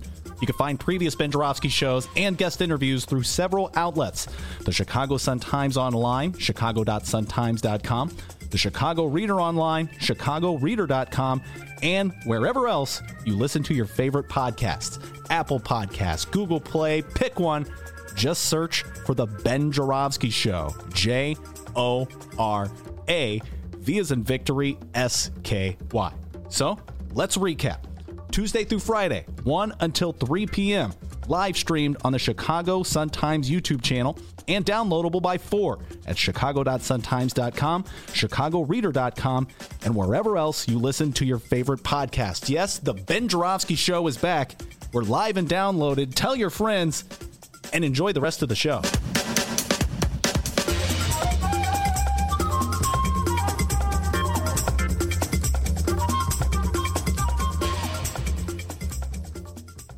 Hey, welcome back to the Ben Joravsky Show, live from the Chicago Sun-Times. Yes, indeed, we are live from the Chicago Sun-Times. Ben Joravsky here with me in the studio. Ryan Kelly from the International Association of Machinists and Aerospace Workers. That's aerospace, not Aerosmith, all right? Anyway, uh, Yeah, you have to be a long-time listener to appreciate why we're laughing right now. oh my goodness, the first time Ryan came on the show, I said Aerosmith. Throwback Thursday here on the Ben Joravsky Well, I, actually, I don't believe I actually said Aerosmith. Oh, you I did. think I, oh, I did say it. Oh, yeah, okay. absolutely. I thought I was going to say it, and then I was like, oh, you were going to say Aerosmith. No, man. Well, that was after the third or fourth time. It became like a mental block. Like so, each show started out with us Oh God. laughing about. Yeah, But man. you got it down now. I'm gonna, kind, I'm gonna kind of miss that. We got a lot of mileage out of that. Well, uh, first of all, I don't really have it down. I, I struggle with dyslexia my whole life. And one of the things I do is something gets lodged in my brain, Ryan. It's like really hard to unlodge it. So I just, you got to confront. When you have d- dyslexia, any parents out there, you have kids with dyslexia, you just got to deal with it and confront it. And one way to do it is just acknowledge that you uh, struggle with aerospace and Aerosmith. A big fan of Aerosmith, by the way. I, I'm all for that. You know, I mean, uh, uh, organization aside, I mean, Aerosmith workers is pretty cool. I mean, what is an Aerosmith worker? I have no idea. Sound like they need to organize. Folks. It's like You yeah, the, the, the the the roadies for Aerosmith. That's who the Aerosmith workers are. All right, Ryan Kelly. Um, a lot of times when you were in the show in the past, we talked about the Janus case, and the Janus case, of course, uh, was named for a, where a state employee who claimed that he had a First Amendment protected right not to pay union dues. All right, and uh, his case was largely sponsored by that old governor whose name I seem to no longer recall. Oh yes, Bruce Rauner was his name. Voldemort. Uh, Voldemort took it all the way to the Supreme Court, was victorious, I believe, by a five to four margin, in part because Donald Trump's uh, nominee uh, voted with uh, the anti-union forces, and they celebrated. They thought for certain that um, this was going to be a triumph that would destroy the union movement or really undercut or weaken it, uh, defund it, if you will, because people could drop off. So, um, two things have happened. One, let's break it down point by point. There hasn't been, or it doesn't seem there's been a tremendous uh, erosion of support for unions by the union members. And two, there's a counterattack. Before we get to the counterattack, talk about the former. Uh, whether now that union employees have the right uh, thanks to uh, Bruce Rauner and the Supremes, not to pay uh, their union dues. Are more of them paying union, or are more of them dropping out, or is it staying about the same? Um, I think for the the organizations that we align with, um, we've not had a, a very negative response from that, and uh, I'm always proud of the fighting machinists because they, I think they find the value in our union, and um, we we've personally not had to deal with anybody calling in to opt out. So so good on those guys, and and I think they they see what we bring to the table with our bargaining and our negotiations, not only now but historically. So um, when you talk about Janus now, Janus, I I I this was like personal for me. Um, Janus, the decision in the, the the previous case was like Friedrichs versus the state of California. Um, basically, cookie cutter led you know cookie cutter lawsuits that were being funded by these uh, uh, dark money groups uh, funded by the Kochs in order to just basically you know um, prove this First Amendment issue and you know even while that was coming down, so the decision fell, I believe, was on June 27th, um, and or it was July 27th. It's one of the two over the summer, and, and it ruled in that favor. And there was like this big like, yay, you know, like from the from the the parties who funded this thing um, for Mark Janus, who then gave him a job as a senior fellow. Tell tell me about that one, huh? He gets paid to drive around and, and talk to to groups now about his, you know, David versus Goliath battle. Um, I'll tell you what, folks, I take my, my, my civil service very seriously. The second that guy found had a good probability he was going to win his case, he retired from the state. Yeah.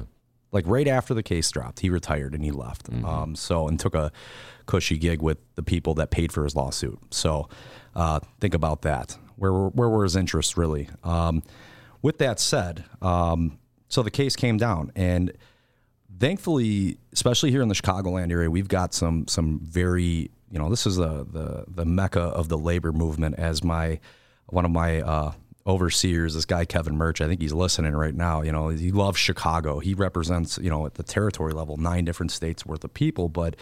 Um, you know, so we've got some very proactive unions, including Local 150, that that took they saw this coming from a mile away and they said it outright. You know, be careful what you ask for. Um, because if Janus is saying that, well, Mark Janus, his his First Amendment rights were um, being violated, um, or by his you know forced association with the union, well, what about the the large majority of our members?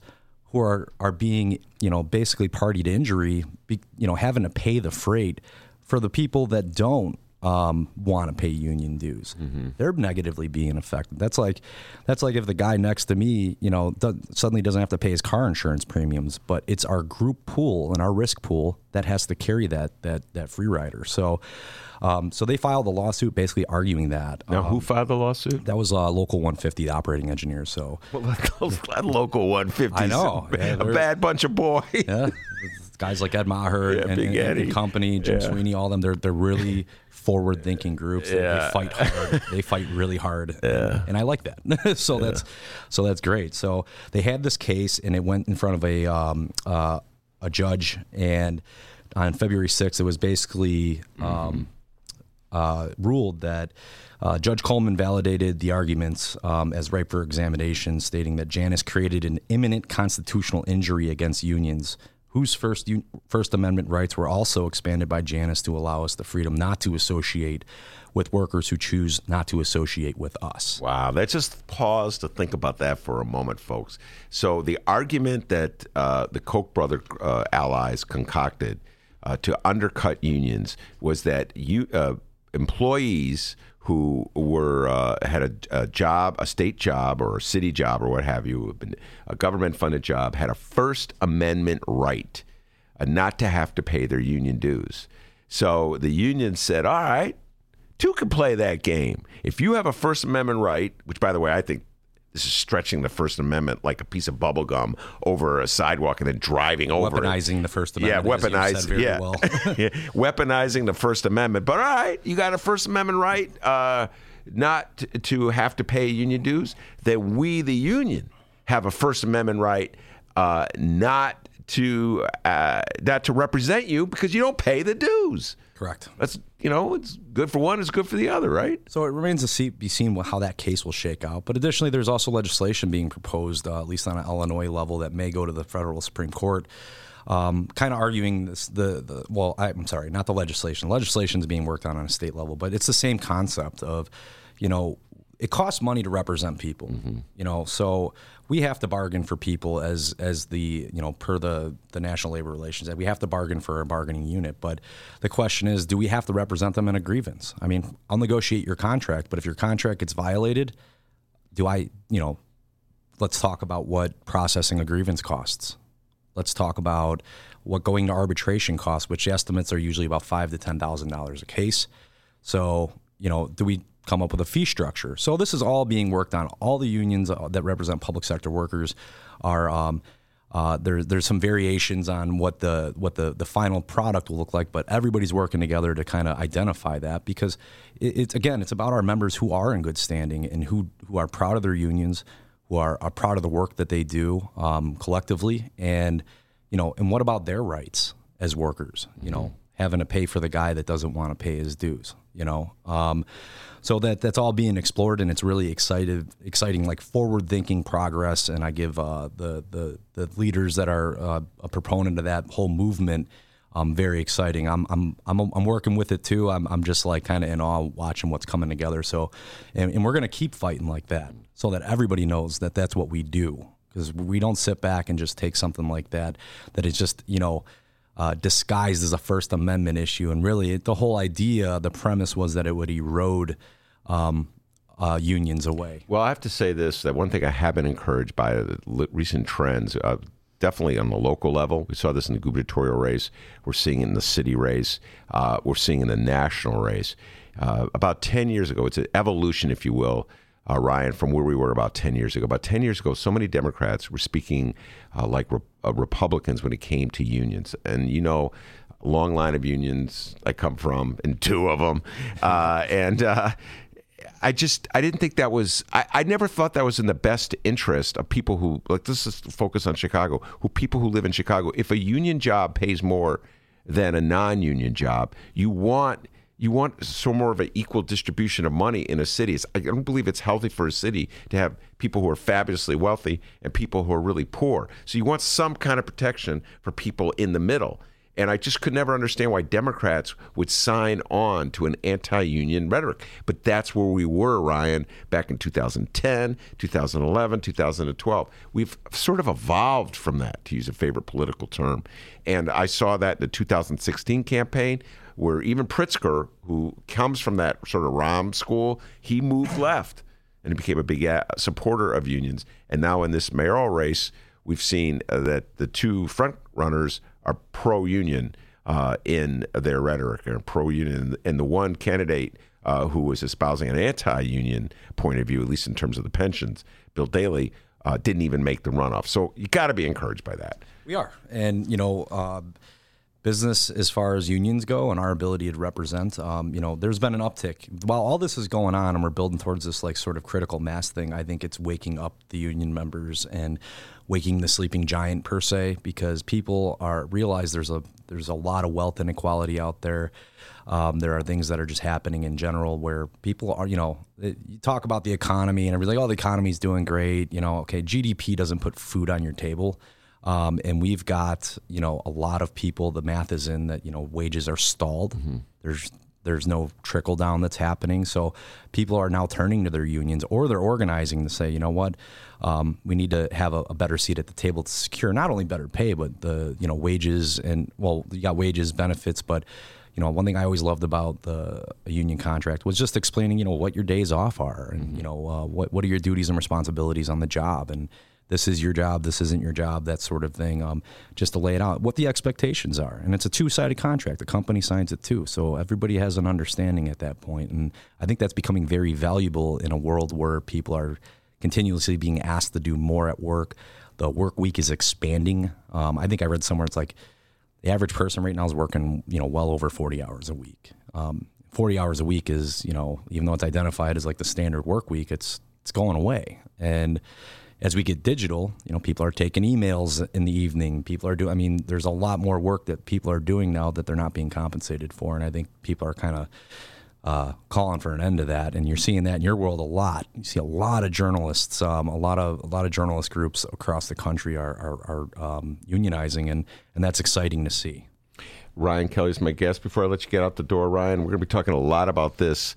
Uh, obviously, once this mayoral race, mayoral race is over, but uh, just your opening thoughts as you see the uh, presidential race just start. I think there's like ten Democrats who've already announced, maybe more. I've lost track. I feel, like we're, keep- feel like we're doing this all over yeah. again. uh, is there any? Are there any that jump out at you as uh, ones that unions should look out for that are particularly pro-union? Uh, to to be completely fair, I've because of just we just had a state election and a local election. I'm a big fan of local politics, so uh, you know our future presidential candidates are being built today locally. So no, I don't really have any input on the the national election outside of um, you know there's to those candidates better be prepared to answer for you know the wealth inequality and things like that. So um, I look forward to seeing what their platforms are and how they evolve. All right, very good. That's Ryan Kelly. Uh, thanks for coming in, Ryan. I appreciate it. Alderman Scott Waguespack's on deck. We'll be right back after this.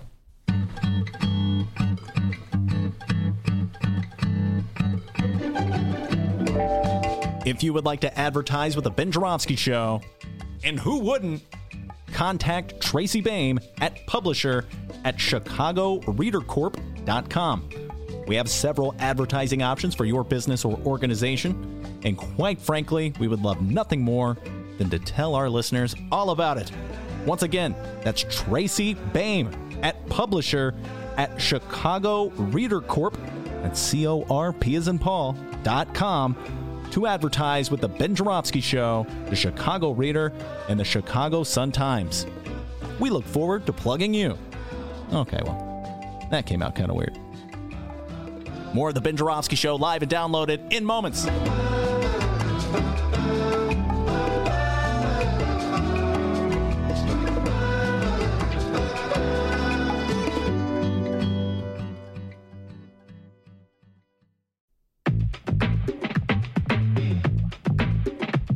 The Ben Joravsky Show is brought to you by the Chicago Sun-Times. For the latest in Chicago and Illinois news, sports, weather, and the latest in national news from a real Chicago frame of mind and real Chicago writers, check out the Chicago Sun-Times.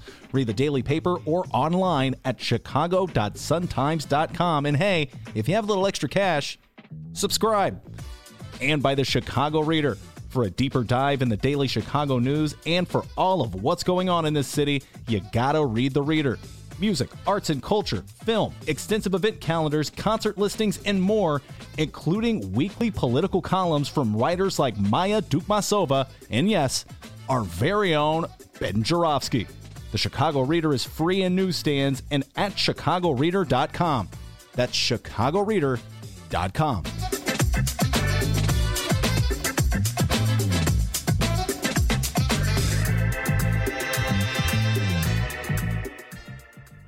Welcome back to the Ben Joravsky Show, live from the Chicago Sun-Times. Yes, indeed. We are live in our beautiful studio that built for us here in the Sun Times building. Uh, Scott Waguespack, alderman from the 32nd Ward, is with me. Ryan Kelly sticking around. He's working on his phone. I won't bother him right now. Uh, Dr. D. Dennis behind the board, wheeling and dealing as always. What you got for me, young man? Not a doctor. Uh, a lot of things here. Well, Scott just handed me a Chicago Sun-Times. well, I can't help myself. I just got to look at it. Hang tight with me, guys. Oh, my goodness. Michelle Obama to get first official Chicago namesake at Alma Mater. That's correct. Whitney Young High School. Oh, that's Yeah. insane. Gonna- okay. I think they're going to name the track after her. I'm doing my uh, inner Ben Joravsky here. He's- That newspaper, guys, yeah, that's a newspaper. Go check out the Chicago Sun-Times if you get a chance. Also, the Chicago Reader. It's a fantastic newspaper. All right, we're going to take this time to uh, talk with our Facebook folks. Uh, we are currently on Facebook. Ben, could you spell that last name for him, please? Uh, which last name? Kelly, Waguespack, or Joravsky? All three at one okay. time. Oh my no, God. your last name. All right. Kelly wins the easiest. Uh, yeah, Kelly, K E L L Y. J O R A V as in victory, as my beloved Bulls did last night, 108 to 107. Zach LaVine with the ball, going down, slam dunk. V as in victory. Oh, I'm sorry. J O R A V as in victory, S K Y. So there you go. You have no excuse. At Benny J Show on Twitter, by the way, B E N N Y J Show at Twitter for those wondering. Uh, right now on the Ben Joravsky Show Facebook page, we are at 580 likes. That is right, people. At 580. Not much more to go. Ben, you see that mountain up ahead? See that? Conquistador. Okay, no singing. Oh, sorry. See that mountain up ahead, buddy? Uh, yeah, that's 600, isn't it? That's 600. We're going to get there soon enough. Just keep your head down. Let's keep on working here, all They knocked us down to zero. Remember when they crushed our old? Oh, yeah, we I had to know. start Didn't transfer over? yeah, it didn't transfer over. Nah, it didn't transfer over. They got rid of it. They blew it up. yeah. That So sound you hear is our Facebook page getting blown up. But it's back, and it's a grassroots campaign. People, Yes, all indeed. hands on deck. Head Come over to the on. Ben Joravsky Show Facebook page. Give the page a like. Remember, people, when we hit 1,000 likes, Right. we will have our next caption contest. Right. So, what what kind of caption contest will it be? Maybe it'll be a Chicago mayoral runoff Right, caption could contest yeah. if we get it before April 2nd. Mm-hmm. So, head over to the Ben Joravsky Show Facebook page. Give us a like if you've yet to yet. Uh, tell your friends. It's going to be fantastic. All right, I do have an update. Ben, go ahead and uh, what's the song again? Conquistador, your stallions. Scott Waguespack, do you know that song? I know you're much younger than me, but does this that when you hear this word "conquistador, your stallions"? I mean, does that Translation: mean Scott Waguespack. Am I old? does that mean anything to you? No, I no. thought you were going to play the Rocky song when you were. Uh, no, Ryan Kelly. Does that mean anything to you? No. Okay, you're both too young. Sorry, man. yeah, sorry, Ben. You're old. Procol Harum, guys. All right. Hang time, millennials. But seriously, guys, we do have an update too as well. Uh, looks like here that Paul Manafort. Well, we're still waiting. Paul Manafort is due in court uh, any moment now for his sentencing hearing. Uh, former Trump campaign uh, chair who was found guilty of eight felony crimes last August. Yeah, that guy. Remember him? Yeah. Well, here we are months later, and we are waiting for uh, his sentencing hearing. Uh, if we find out how long he'll be sentenced for before the show ends, well, we'll update you with that.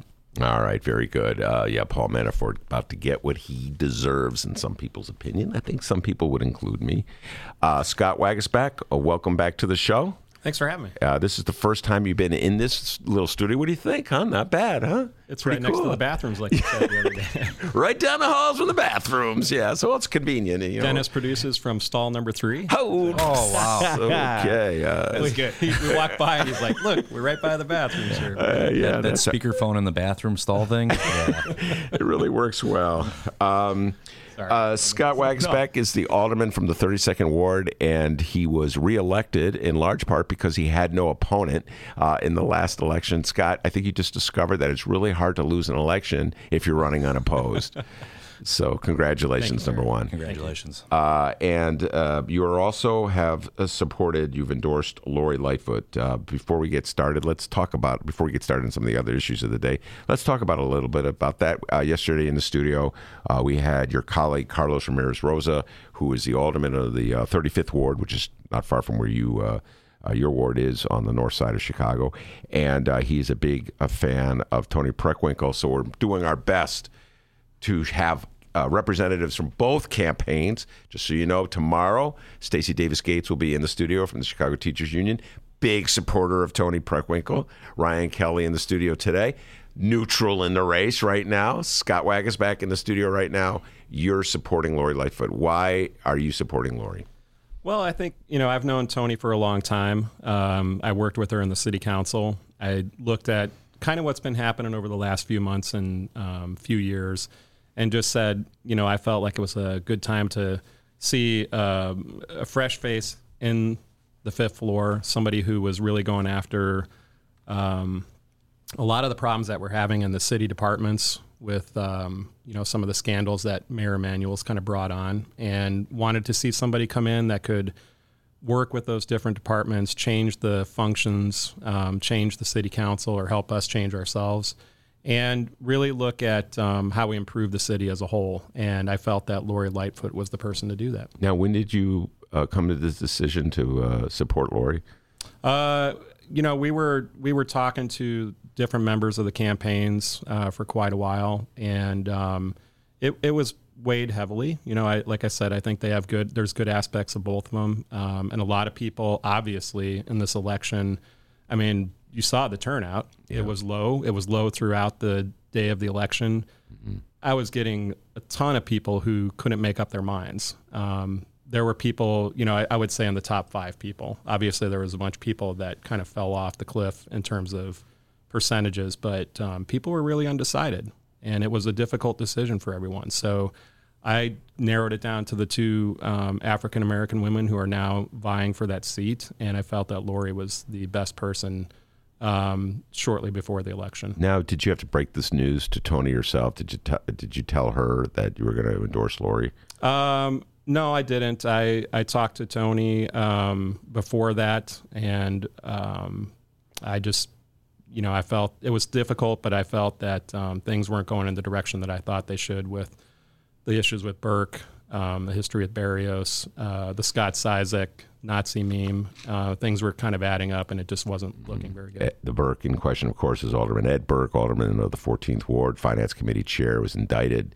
I want to say a month or so ago. I've lost track of time, Scott, but Yeah, uh, he was indicted uh, for uh, trying, allegedly, uh, trying to shake down uh, a Burger King franchisees to get him, force him to. Uh, uh, hire Burke for his property tax law Yeah. business. Uh, so anyway, that's the Burke in question, and that really did uh, hurt Toni Preckwinkle's campaign. I'm going to give uh, Toni Preckwinkle a shout out right here on this point. and this came out when we were talking with Maya earlier in the show. Uh, and this crystallized in my mind. Uh, Toni Preckwinkle has had to deal with issues, budgetary issues, as an elected official. Yep.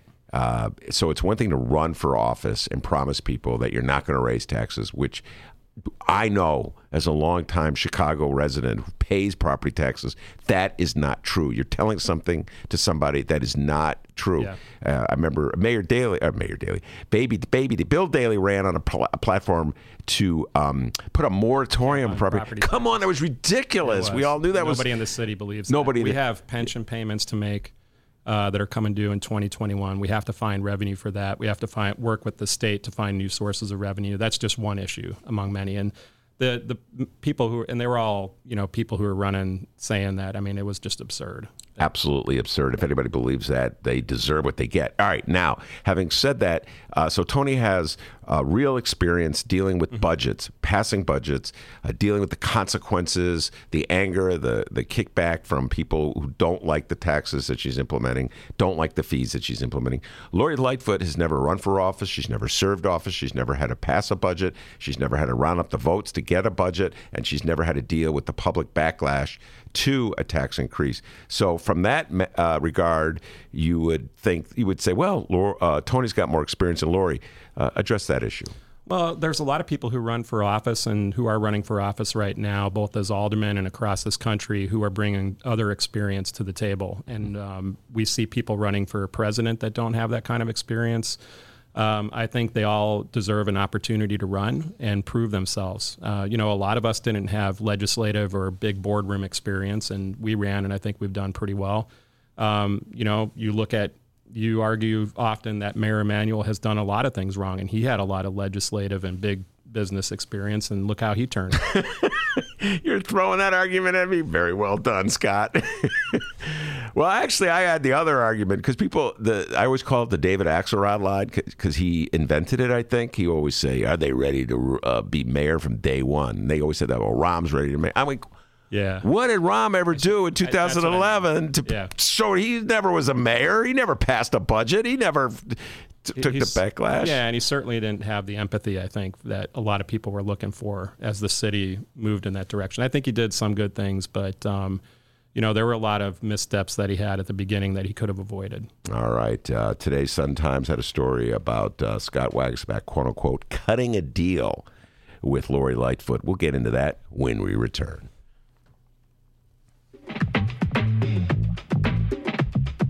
Ben Joravsky Show is brought to you by the Chicago Sun-Times. For the latest in Chicago and Illinois news, sports, weather, and the latest in national news from a real Chicago frame of mind and real Chicago writers, check out the Chicago Sun-Times.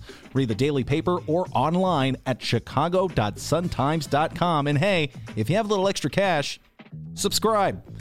And by the Chicago Reader for a deeper dive in the daily Chicago news and for all of what's going on in this city, you gotta read The Reader. Music, arts and culture, film, extensive event calendars, concert listings, and more, including weekly political columns from writers like Maya Dukmasova and, yes, our very own Ben Joravsky. The Chicago Reader is free in newsstands and at chicagoreader.com. That's chicagoreader.com.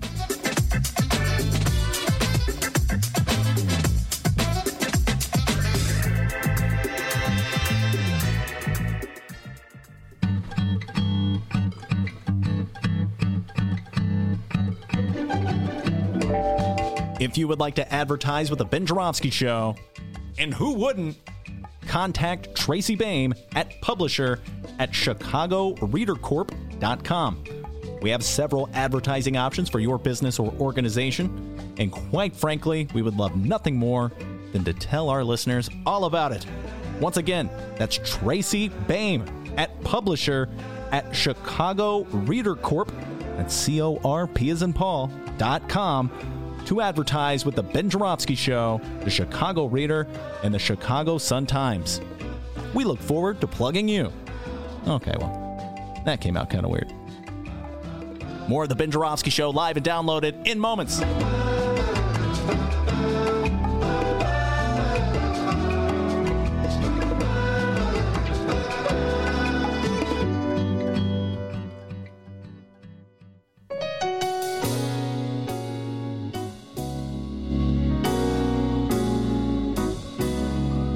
Back to the Ben Joravsky Show.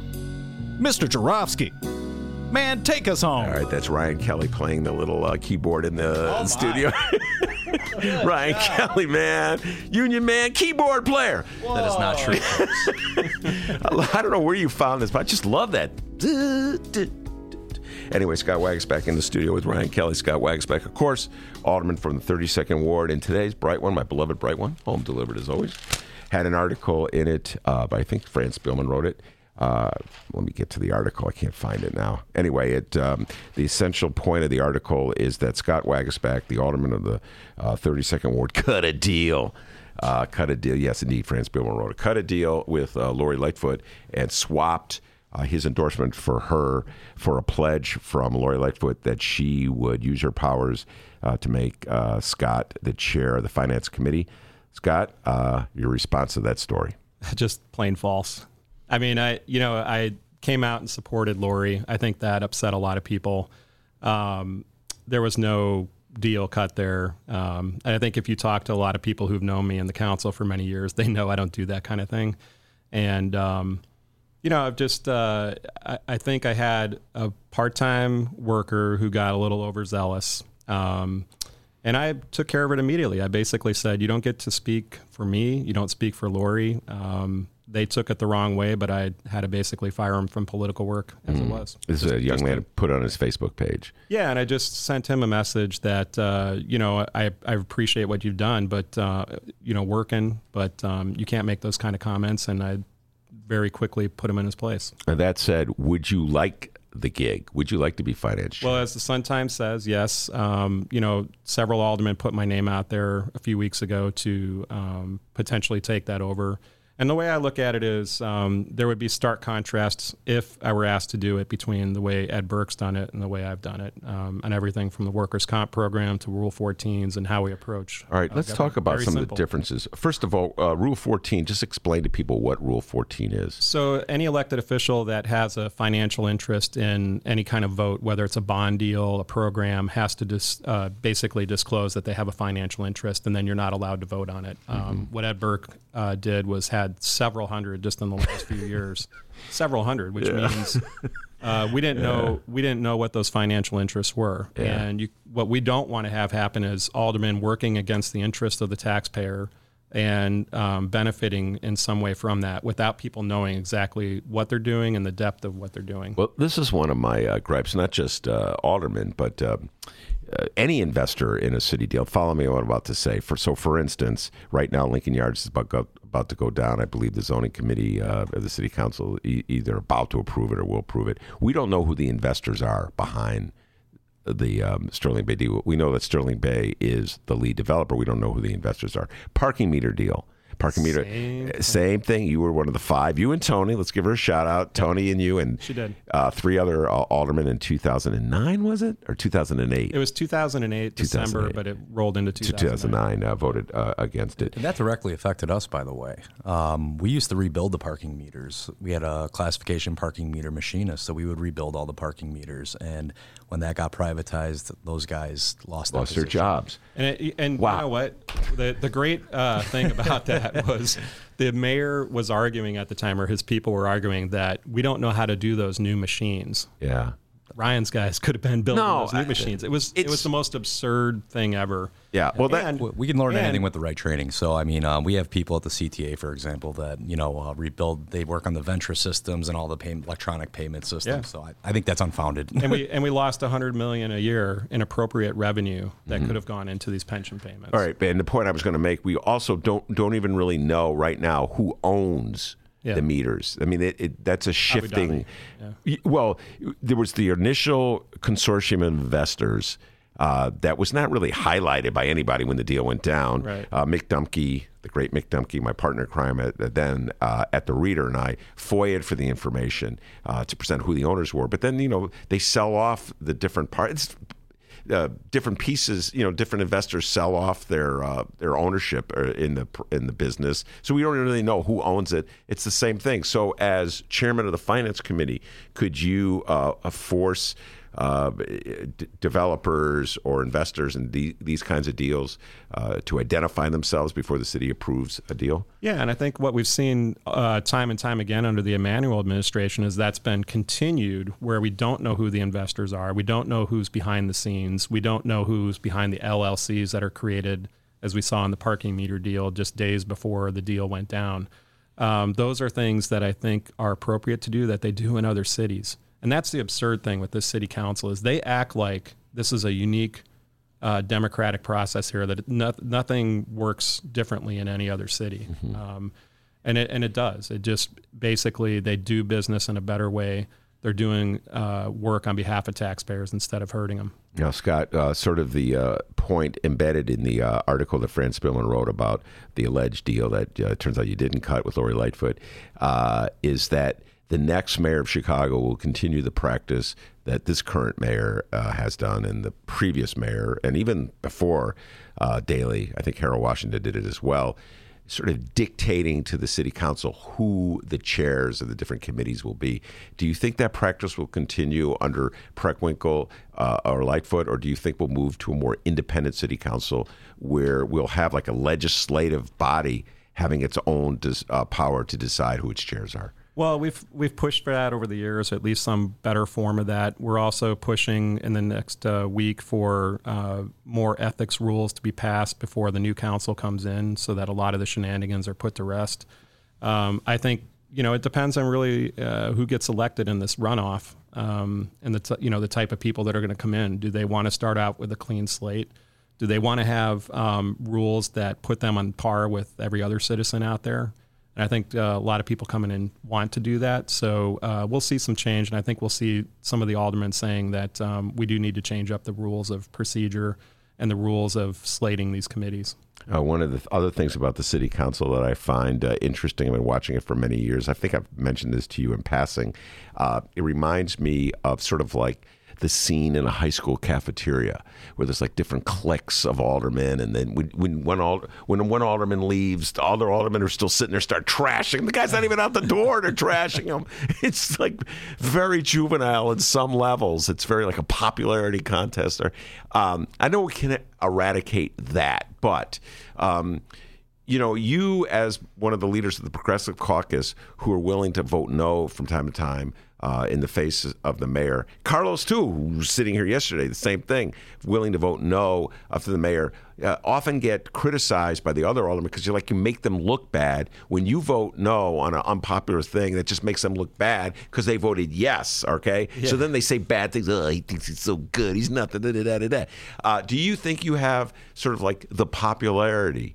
uh, to win support from your colleagues in the Chicago City Council if you did want to go for something as important as finance chair? Well, I'll go on the line today and say that I think I have the respect because I've respected all of them despite the horrific votes that they've taken over the years. Um, Wait, time out. That thought. deal. What a statement. I respect you despite your horrific voting record. Um, but no, they know, we will we will have arguments about those things, and they're like, "Look, I, I respect you voting no. I respect you standing up against the mayor." And I'll say, you know, you guys are in tough spots. You know, you're put in this position by Rahm Emanuel. If you do look what happened at the zoning committee today. Uh, a real quick uh, recap. We're sitting there. Um, Alderman Cap- Cappleman is the acting chair. Um, he says we're going to defer Lincoln Yards, and Walter Burnett and Marge Laurino stood up and basically said, "No, um, we're not going to defer it. You're not the acting chair, or you don't have the same power as the uh, the sitting chairman.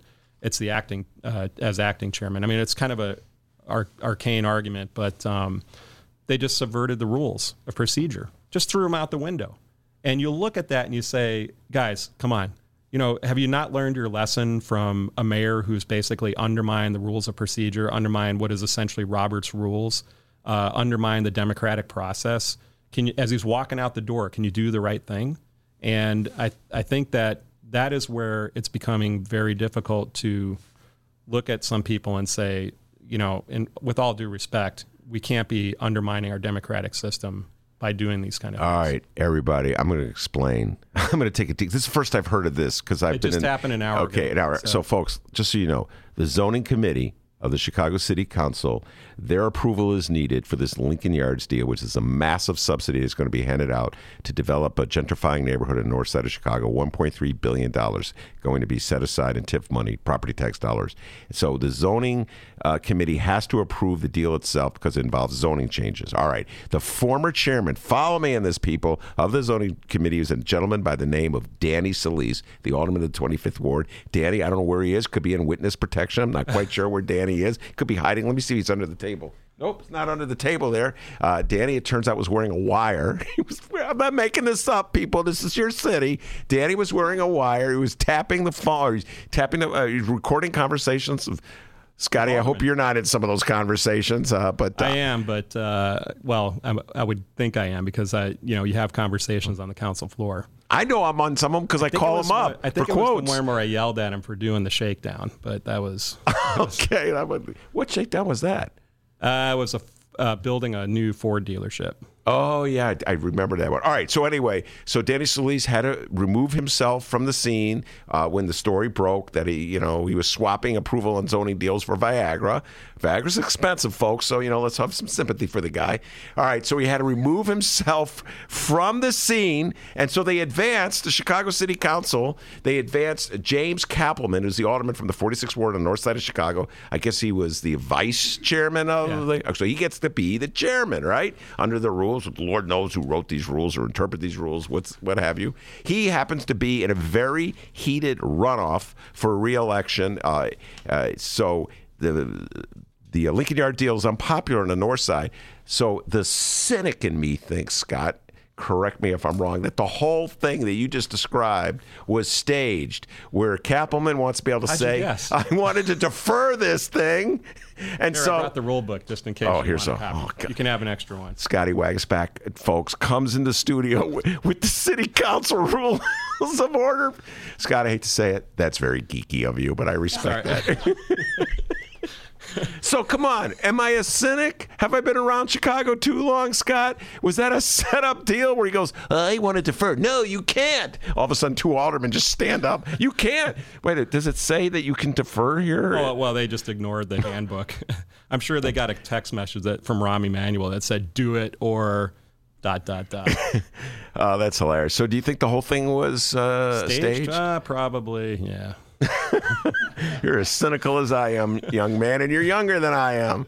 I've only been observing my, you know, council here for too long. Yeah, it's in probably what it is. 2007. Yeah. Uh, so anyway, so two random aldermen stood up and told the chairman of the committee that he could not defer the matter. Okay, they just said it was like a, a, a coup in the Chicago City Council today, where just two random aldermen showed up and said, "No, you can't do it." Okay, could you imagine in the old days with Ed Burke? Running finance Oh. chair. If someone said, "I'm sorry, Alderman Burke, but you do not have the authority to do," what Eddie, would Burke Eddie have? Vrdolyak would have come over and smacked him on the head. Eddie Vrdolyak, another With blast cigarette, yeah. So, all right, so uh, he agreed. The Cappleman agreed today, then that they would not defer it. demurred to them. Yeah. Wow. So they that they kept going. So here here's the big thing with it. It's a terrible plan. From an urban planning perspective, absolutely terrible plan. Mm-hmm. Uh, the TIF portion of it is a terrible plan. Uh, the way the finances are set up, and um, it is not that. And we're looking. You know, we might talk about the issue of bridges and infrastructure here. If I could just dive into that, since you're you got the pictures there. Mm-hmm. Yes. Should I wait? Uh, no, uh, we'll go into. I just want to. Uh, uh, my good friend Ed Maher was here last week, uh, and he left these uh, pictures here of decaying bridges and the need for infrastructure. And I immediately said, "All right, let's take the 1.3 billion out of Lincoln Yards and spend it uh, putting people to work." Rebuilding these bridges Yeah. and rebuilding the infrastructure, and let's really help people in the city of Chicago instead of building some upscale palace for the well-to-do in a gentrifying area. Yeah, so the front money, the money that's fronted on this thing from taxpayers, it's it's more for the reimbursement of um, what what claims to be bridges and infrastructure, but there's no priority set in this whole plan to get that done. And I and we know that we need bridges repaired. We know we need sewers and and new roads to be fixed, um, whether they're metro bridges, highway, whatever it might be. But what's happened over the last several years is that we haven't had a capital plan from Springfield. We've got a new governor. They're working on a capital plan. It's more appropriate to look at the other several ways of either bonding out or looking at um, TIF reimbursement as a possibility further down the road to do a lot of these infrastructure uh, projects. But we know we need to get them done. The way they've got this particular plan set up is wrong-headed, and it doesn't guarantee that we're going to get to those bridges and those roads um, within the short time frame that they're claiming. Well, my recommendation to the alderman of the Chicago City Council, if you're listening to me, it's not just this one little corner of the north side that's gentrifying that needs infra- infrastructure repairs. It's the whole city. The whole city. Beverly needs infrastructure repairs. Mount Greenwood needs infra- in- infrastructure repairs. Roseland, uh, Englewood, Woodlawn. Why just put it in one little corner. Let's spend That's that what I 1.3 billion throughout the city of Chicago. Well, and I think there will be more money to come once Governor Pritzker gets his capital plan together. They are. I know that they're working on one. I know that there's ways that we have to do matching funds. You know, obviously the president of the United States is not going to move in that direction, although he might. I think he and Pritzker are getting along a little bit. Well, they Um, they so- Trump said he wanted infrastructure repairs. Yeah. And I, I think that's a one good sign out of all the other things going on. But um, do, using this TIF exclusively for this project is creating inequity in all those other neighborhoods, and that's what the aldermen don't understand. That all those other neighborhoods that you mentioned, plus you know the other seventy, need those community areas need infrastructure investment. Absolutely. And Yeah. I would say, you know, we're doing a lot of development on the boundaries of that TIF area. That Mm-hmm. TIF that area has been in a TIF for 20 years. They're going to create another 23 years for it. But we are doing development in Lincoln Park, in Bucktown, with our eyes closed. There are developers coming every day. Mm-hmm. So it is not that you need a TIF to get this stuff done because we can do it without sequestering those funds as we've done with a lot of others. And again, this goes back to the first comment that I made. We're going to need funds for these pension payments. If we keep sequestering funds, a billion here, a billion there, we're causing trouble for our ability to make those payments. Absolutely. Those are obligations you have to pay. Yes, young Dennis. Uh, hey, how's it going, guys? Uh, now, as you know, we uh, would be ending at about this time, three Right. o'clock. But uh, since we had live stream issues, we're going to keep the show going for a little bit longer. So uh, I actually got a question, uh, one question from someone on the YouTube live chat. If uh, you guys got time for it, whenever. Go ahead. Uh, you want to do it now? Yeah, let's do it right All now. All right. Yeah. You know, that's I guess the uh, the difference between radio and podcasting. You know, we Well, can we- just keep going if we want to. well, we stumbled a bit at the digitally start. savvy. Yeah. let, let me tell you, lo- I'm going to lock the door. Get the make sure the Preckwinkle people don't come in here. We're going longer. All right. Dr. D's going to get an honorary doctorate one day. Watch. Uh, From radio school. This one comes from our good buddy Pat Rod. All right? Pat Rod asks Is there anything that you two know, Scott or Ryan, uh, about the uh, meter deal that could be done? Or are we just stuck? Oh, yeah, this undone. is my favorite topics. You want to dive into it? Uh, well, I'd like to hear you on it, but uh, I, humbly believe the meter deal, which was approved in 2008, as you said, under Mayor uh, Daley, uh, Mayor Rahm inherited it, so we cannot blame him. Uh, I'm saying that right now. I absolve Rahm of all responsibility for the original meter deal. All That's the right, key, the Uh, it's the original meter deal because it was reaffirmed uh, about what was it 2013 i'm losing track of time scott. uh, so my humble opinion uh, Rahm should have gone hard at the meter deal when he got in and tried to blow it up like Well, he remember, blew up the te- took the teachers pay raise away from the teachers Yeah. if you remember that Yep. suddenly that union deal was you know when it's a deal with a union oh he- throw it out when the he window Reopened the contract when he reopened the contract to give uh, CPM, which is the over the umbrella company LAZ operates it. When he reopened it to give them more meters throughout the city Mm-hmm. and to raise the rates, that's when he could have broken the deal because they agreed to essentially break the deal or modify it Yeah. to the point where it put ten million dollars a year more into their pockets. Yeah. It was absurd, absolutely absurd. so 10 million more so uh, to answer his question are we stuck with this thing Um, I think we are uh, for the time being, but the you know we've had some good attorneys look at it, and um, you know Tom Gagan looked at it. Clint Krislov, who's been fighting for uh, labor on the healthcare side of things down in, uh, at the Supreme Court, those guys are on the right side of history, and they've um, they've got some good legal arguments that potentially we could go back for it. you know it's interesting Especially now that we are almost at the point where we've they've made all their money back in 10, 11 years. Yeah, they're almost in the black now. I mean, Yeah. so you know, from my perspective, um, I don't know necessarily, you know, the the pol- the politics and the tribal politics of it. Except I do know that privatization costs city workers jobs, and nine times out of ten, every time we've ever done a work study, we come in way under cheaper the the closest private contractor and. As we saw, I don't think anybody even saw it coming when the, the parking meters privatized. But here we are, ten years later, and we're almost even. And what what's the year on that? Like ninety nine year lease yeah or something? 99 years yeah 75. So 75. 75, 75, 99 was the Only tollway. 75. Yeah, Skyway. Excuse me. So yeah. I mean, Yeah. there, Holy seven- there you go. I mean, so you know, I care about that because uh, I honestly believe that you know city workers do really fine jobs and they do it at a great price and a great rate. So I think Uh, you could add on like the um, waste management contract for recycling. I know we're not going to be able to just go right back to that, but um, you brought up the issue of um, when you look at an RFP and you guys actually um, labor can do um, a proposal, and they've come under. In many cases, better better than the uh, privatized companies. Yeah. No, I uh, at a better price and a better Yep. quality. My main argument uh, against privatizing, uh, my main argument in using city workers is that first of all, we have a rule that they have to live in the city of Chicago. So I, I, I keep saying this: it's a direct investment in the city of Chicago. I just had this argument just today with somebody uh, on the issue of uh, firefighters. Uh, with, with Mike Flannery was saying we, sh- you know, we have too many firefighters, uh, and I was, well, I'll take the firefighters over the TIF deal on Lincoln Yards because firefighters live in the city of Chicago. You're, it's a direct payment into the salary of somebody who pays property taxes, sends his kids to the schools, et cetera, et cetera. More often than not, shops in the city. So that would be my argument in terms of a, a wise investment of your money, uh, as opposed to allowing it to go elsewhere. Like the, especially when they're saving Mike's, um, you know, potentially saving Mike's, uh, you know, house. Oh, yeah, yeah, and uh, yeah, right, Rhymes exactly, house. uh, Mike's house. All right, um, Scott. Before I let you go, I don't think you'll be on the show until after the uh, mayoral election of April second. Do you have any uh, just predictions you want to make? Uh, we're we're off a little bit. We got about uh, how many? me- Twenty six days. Twenty six days. Do you have a sense of where this is going? Um, what's your prediction, young man? Well, I, you know, Lori got the. I think she got the firefighters actually to endorse her, or they're thinking about it. Um, I think they did endorse they her. did. Yeah, yeah. So uh, that's a good uh, step for her.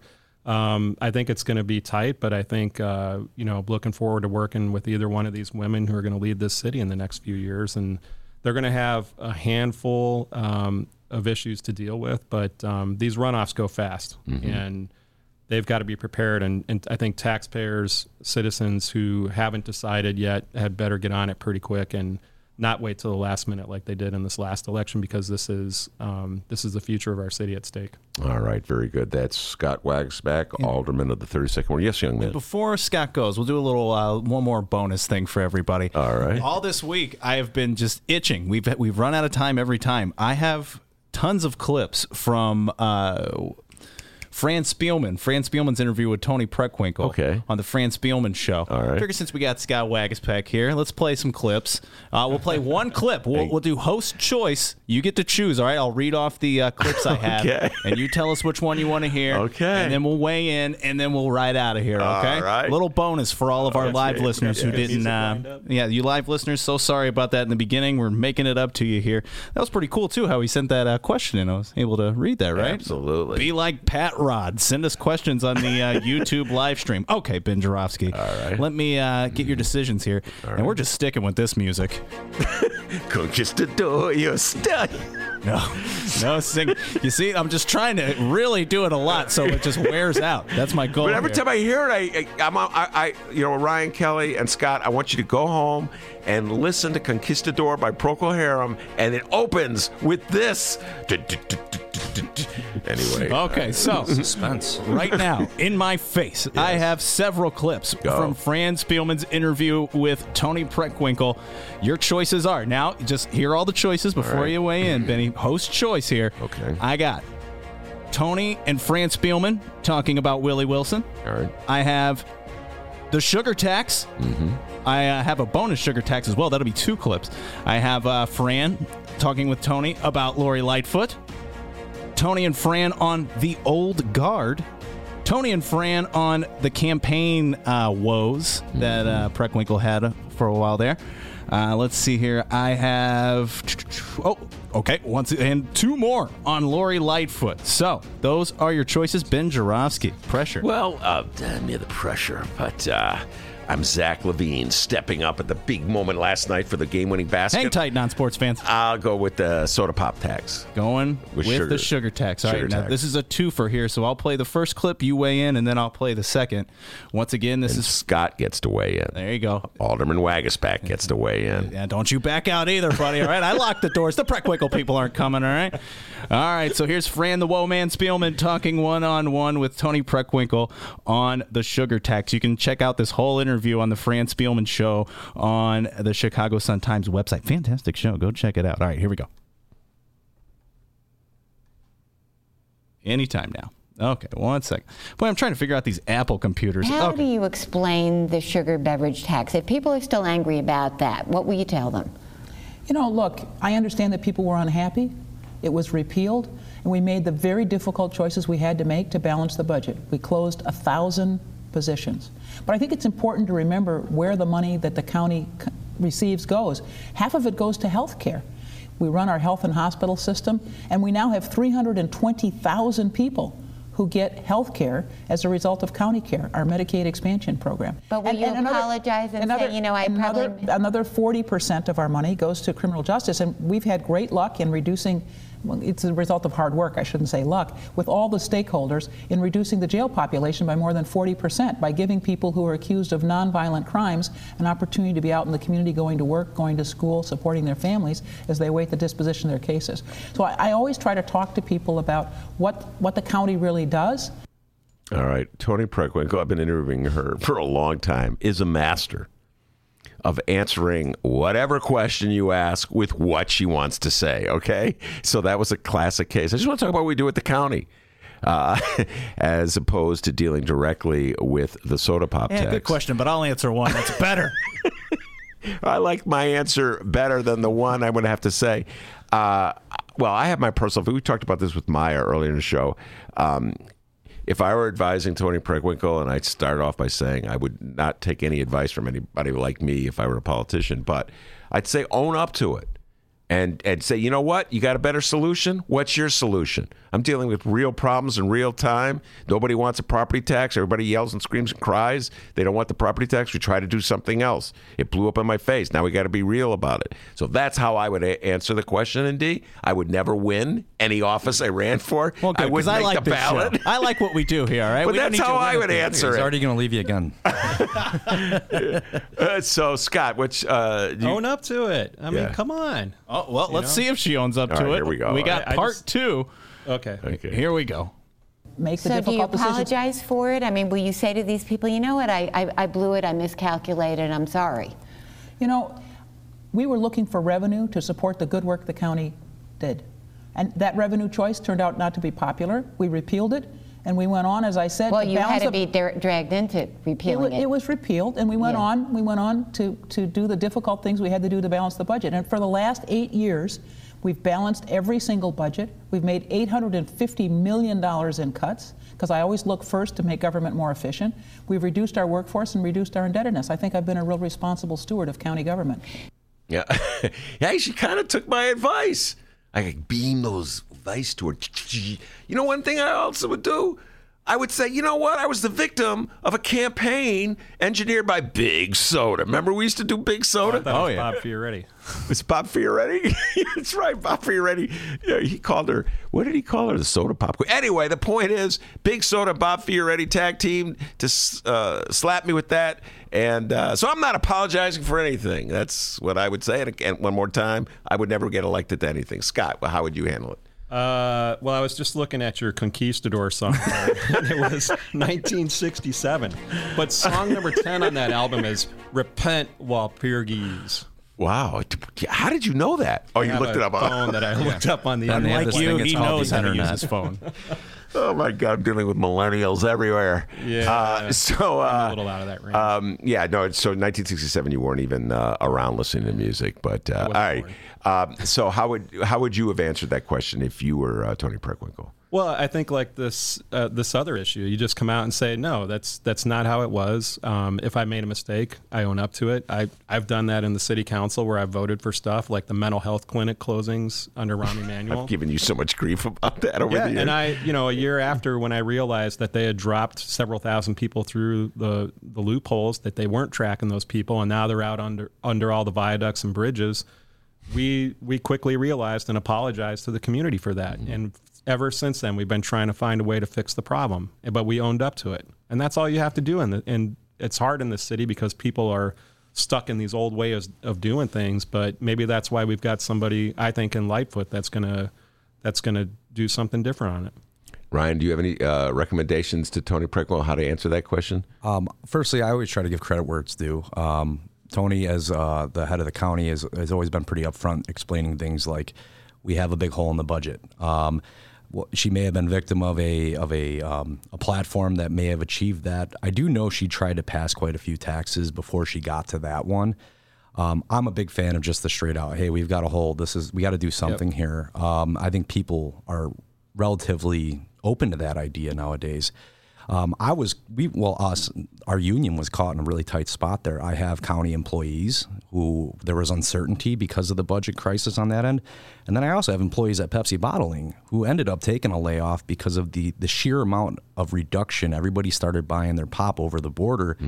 Um, so I had five guys, um, including one of my now staff members, who who got a layoff. You know because they're just the production was not there in the Chicagoland area. So it this came down and it did affect people um, on one side or the other. So, um, you know, I, I was really interested to see how that shook out. Um, and it did get repealed. And she is true in saying that, you know, it was unpopular and it, you know, it, it definitely, well, taxpayers spoke. I mean, it was like revolting. People were like on revolt for a while. Don't mess with people's Diet Coke. I always tell people that's that's like serious. stuff. So mess with the Diet Coke. don't mess yeah. with the Diet Coke. People drink that stuff like like coffee in the morning. So, Yeah. um, and they did. So, um, I. I didn't. I wasn't a big fan of it, um, but I did. I did understand and appreciate the fact that there is a hole. The hole doesn't go away. Yeah. Um. So yeah. No, I remember Bob Reiter uh, would come on the show back in the day when this was going on. He defended it. Uh, it, it was a very contentious issue, uh, but there was, let's not kid ourselves, uh, there was opposition that was ginned up, if you will, by Big Soda. There's no doubt about it. And um, so. Well, I mean, child, child diabetes is a thing. I mean, there is, you know, there's, I mean, kids shouldn't be drinking pop. Pop is not necessarily a great thing for you. But so I think that aspect of it was true. But were people ready for that? You're almost like forcing health initiatives on them. I mean, I think that's where the the the, the pushback was. Well, that also the other thing it was. Um, God, here we're bringing back that argument, uh, but that was a great debate for us many times. But the reality is, they try to shift the debate. Uh, if they start off saying this is going to plug a hole in our budget, we're going to raise the money, and then when they got flack, they said, "Well, we're doing this to deter people from drinking soda pop." And so it's like, well, camp. It's one or the other, guys. You know, you're not going to have the money if you're deterring people. And uh, so then I remember um, Suffredin coming to the hideout. Larry Suffredin. Well, Ben, the way it's going to work, see, we're going to we're going to raise the money for a few years, then we're going to deter it. We'll figure out something else. I'm like, man, you guys are good. You're just making this stuff up. Suffered in the building. That was such a good impression. It. That's my Lauren suffered an imitation. Anyway, uh, that is our bonus feature. We stumbled at the beginning. Not our fault. There were some production dif- difficulties. Yeah, way to throw our tech guys under the bus, but No, not our on. fault. Not us. Come on. No, it was YouTube. It was actually. Sean. It was, Sean. It was YouTube. Interference from the bathroom. Oh, it's you too. anyway, Scott Other guys Waguespack. wearing wires or on their phones or. Yeah, man, it's those guys in the bathroom. Scott Waguespack from 32nd Ward. Ryan Kelly, thank you very much. Mile, it seems like two hours ago, was in the studio as well. And of course, wouldn't be a show, wouldn't be a Ben Joravsky show without the man, the myth. It literally was two hours ago, by the way, that Maya was on. Repent while breathes. Repent. the young doctor from Alton, Illinois. Give yourself a raise, take it out of petty cash. See you tomorrow, everybody.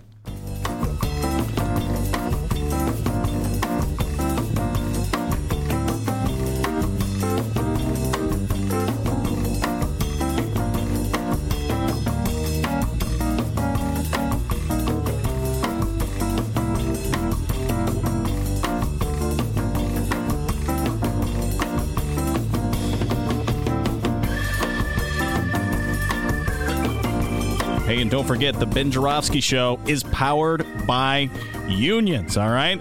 We'd like to thank these hardworking men and women who were kind enough to get behind us in this new adventure. The International Association of Machinists and Aerospace Workers, not Aerosmith, Local 126 and District 8.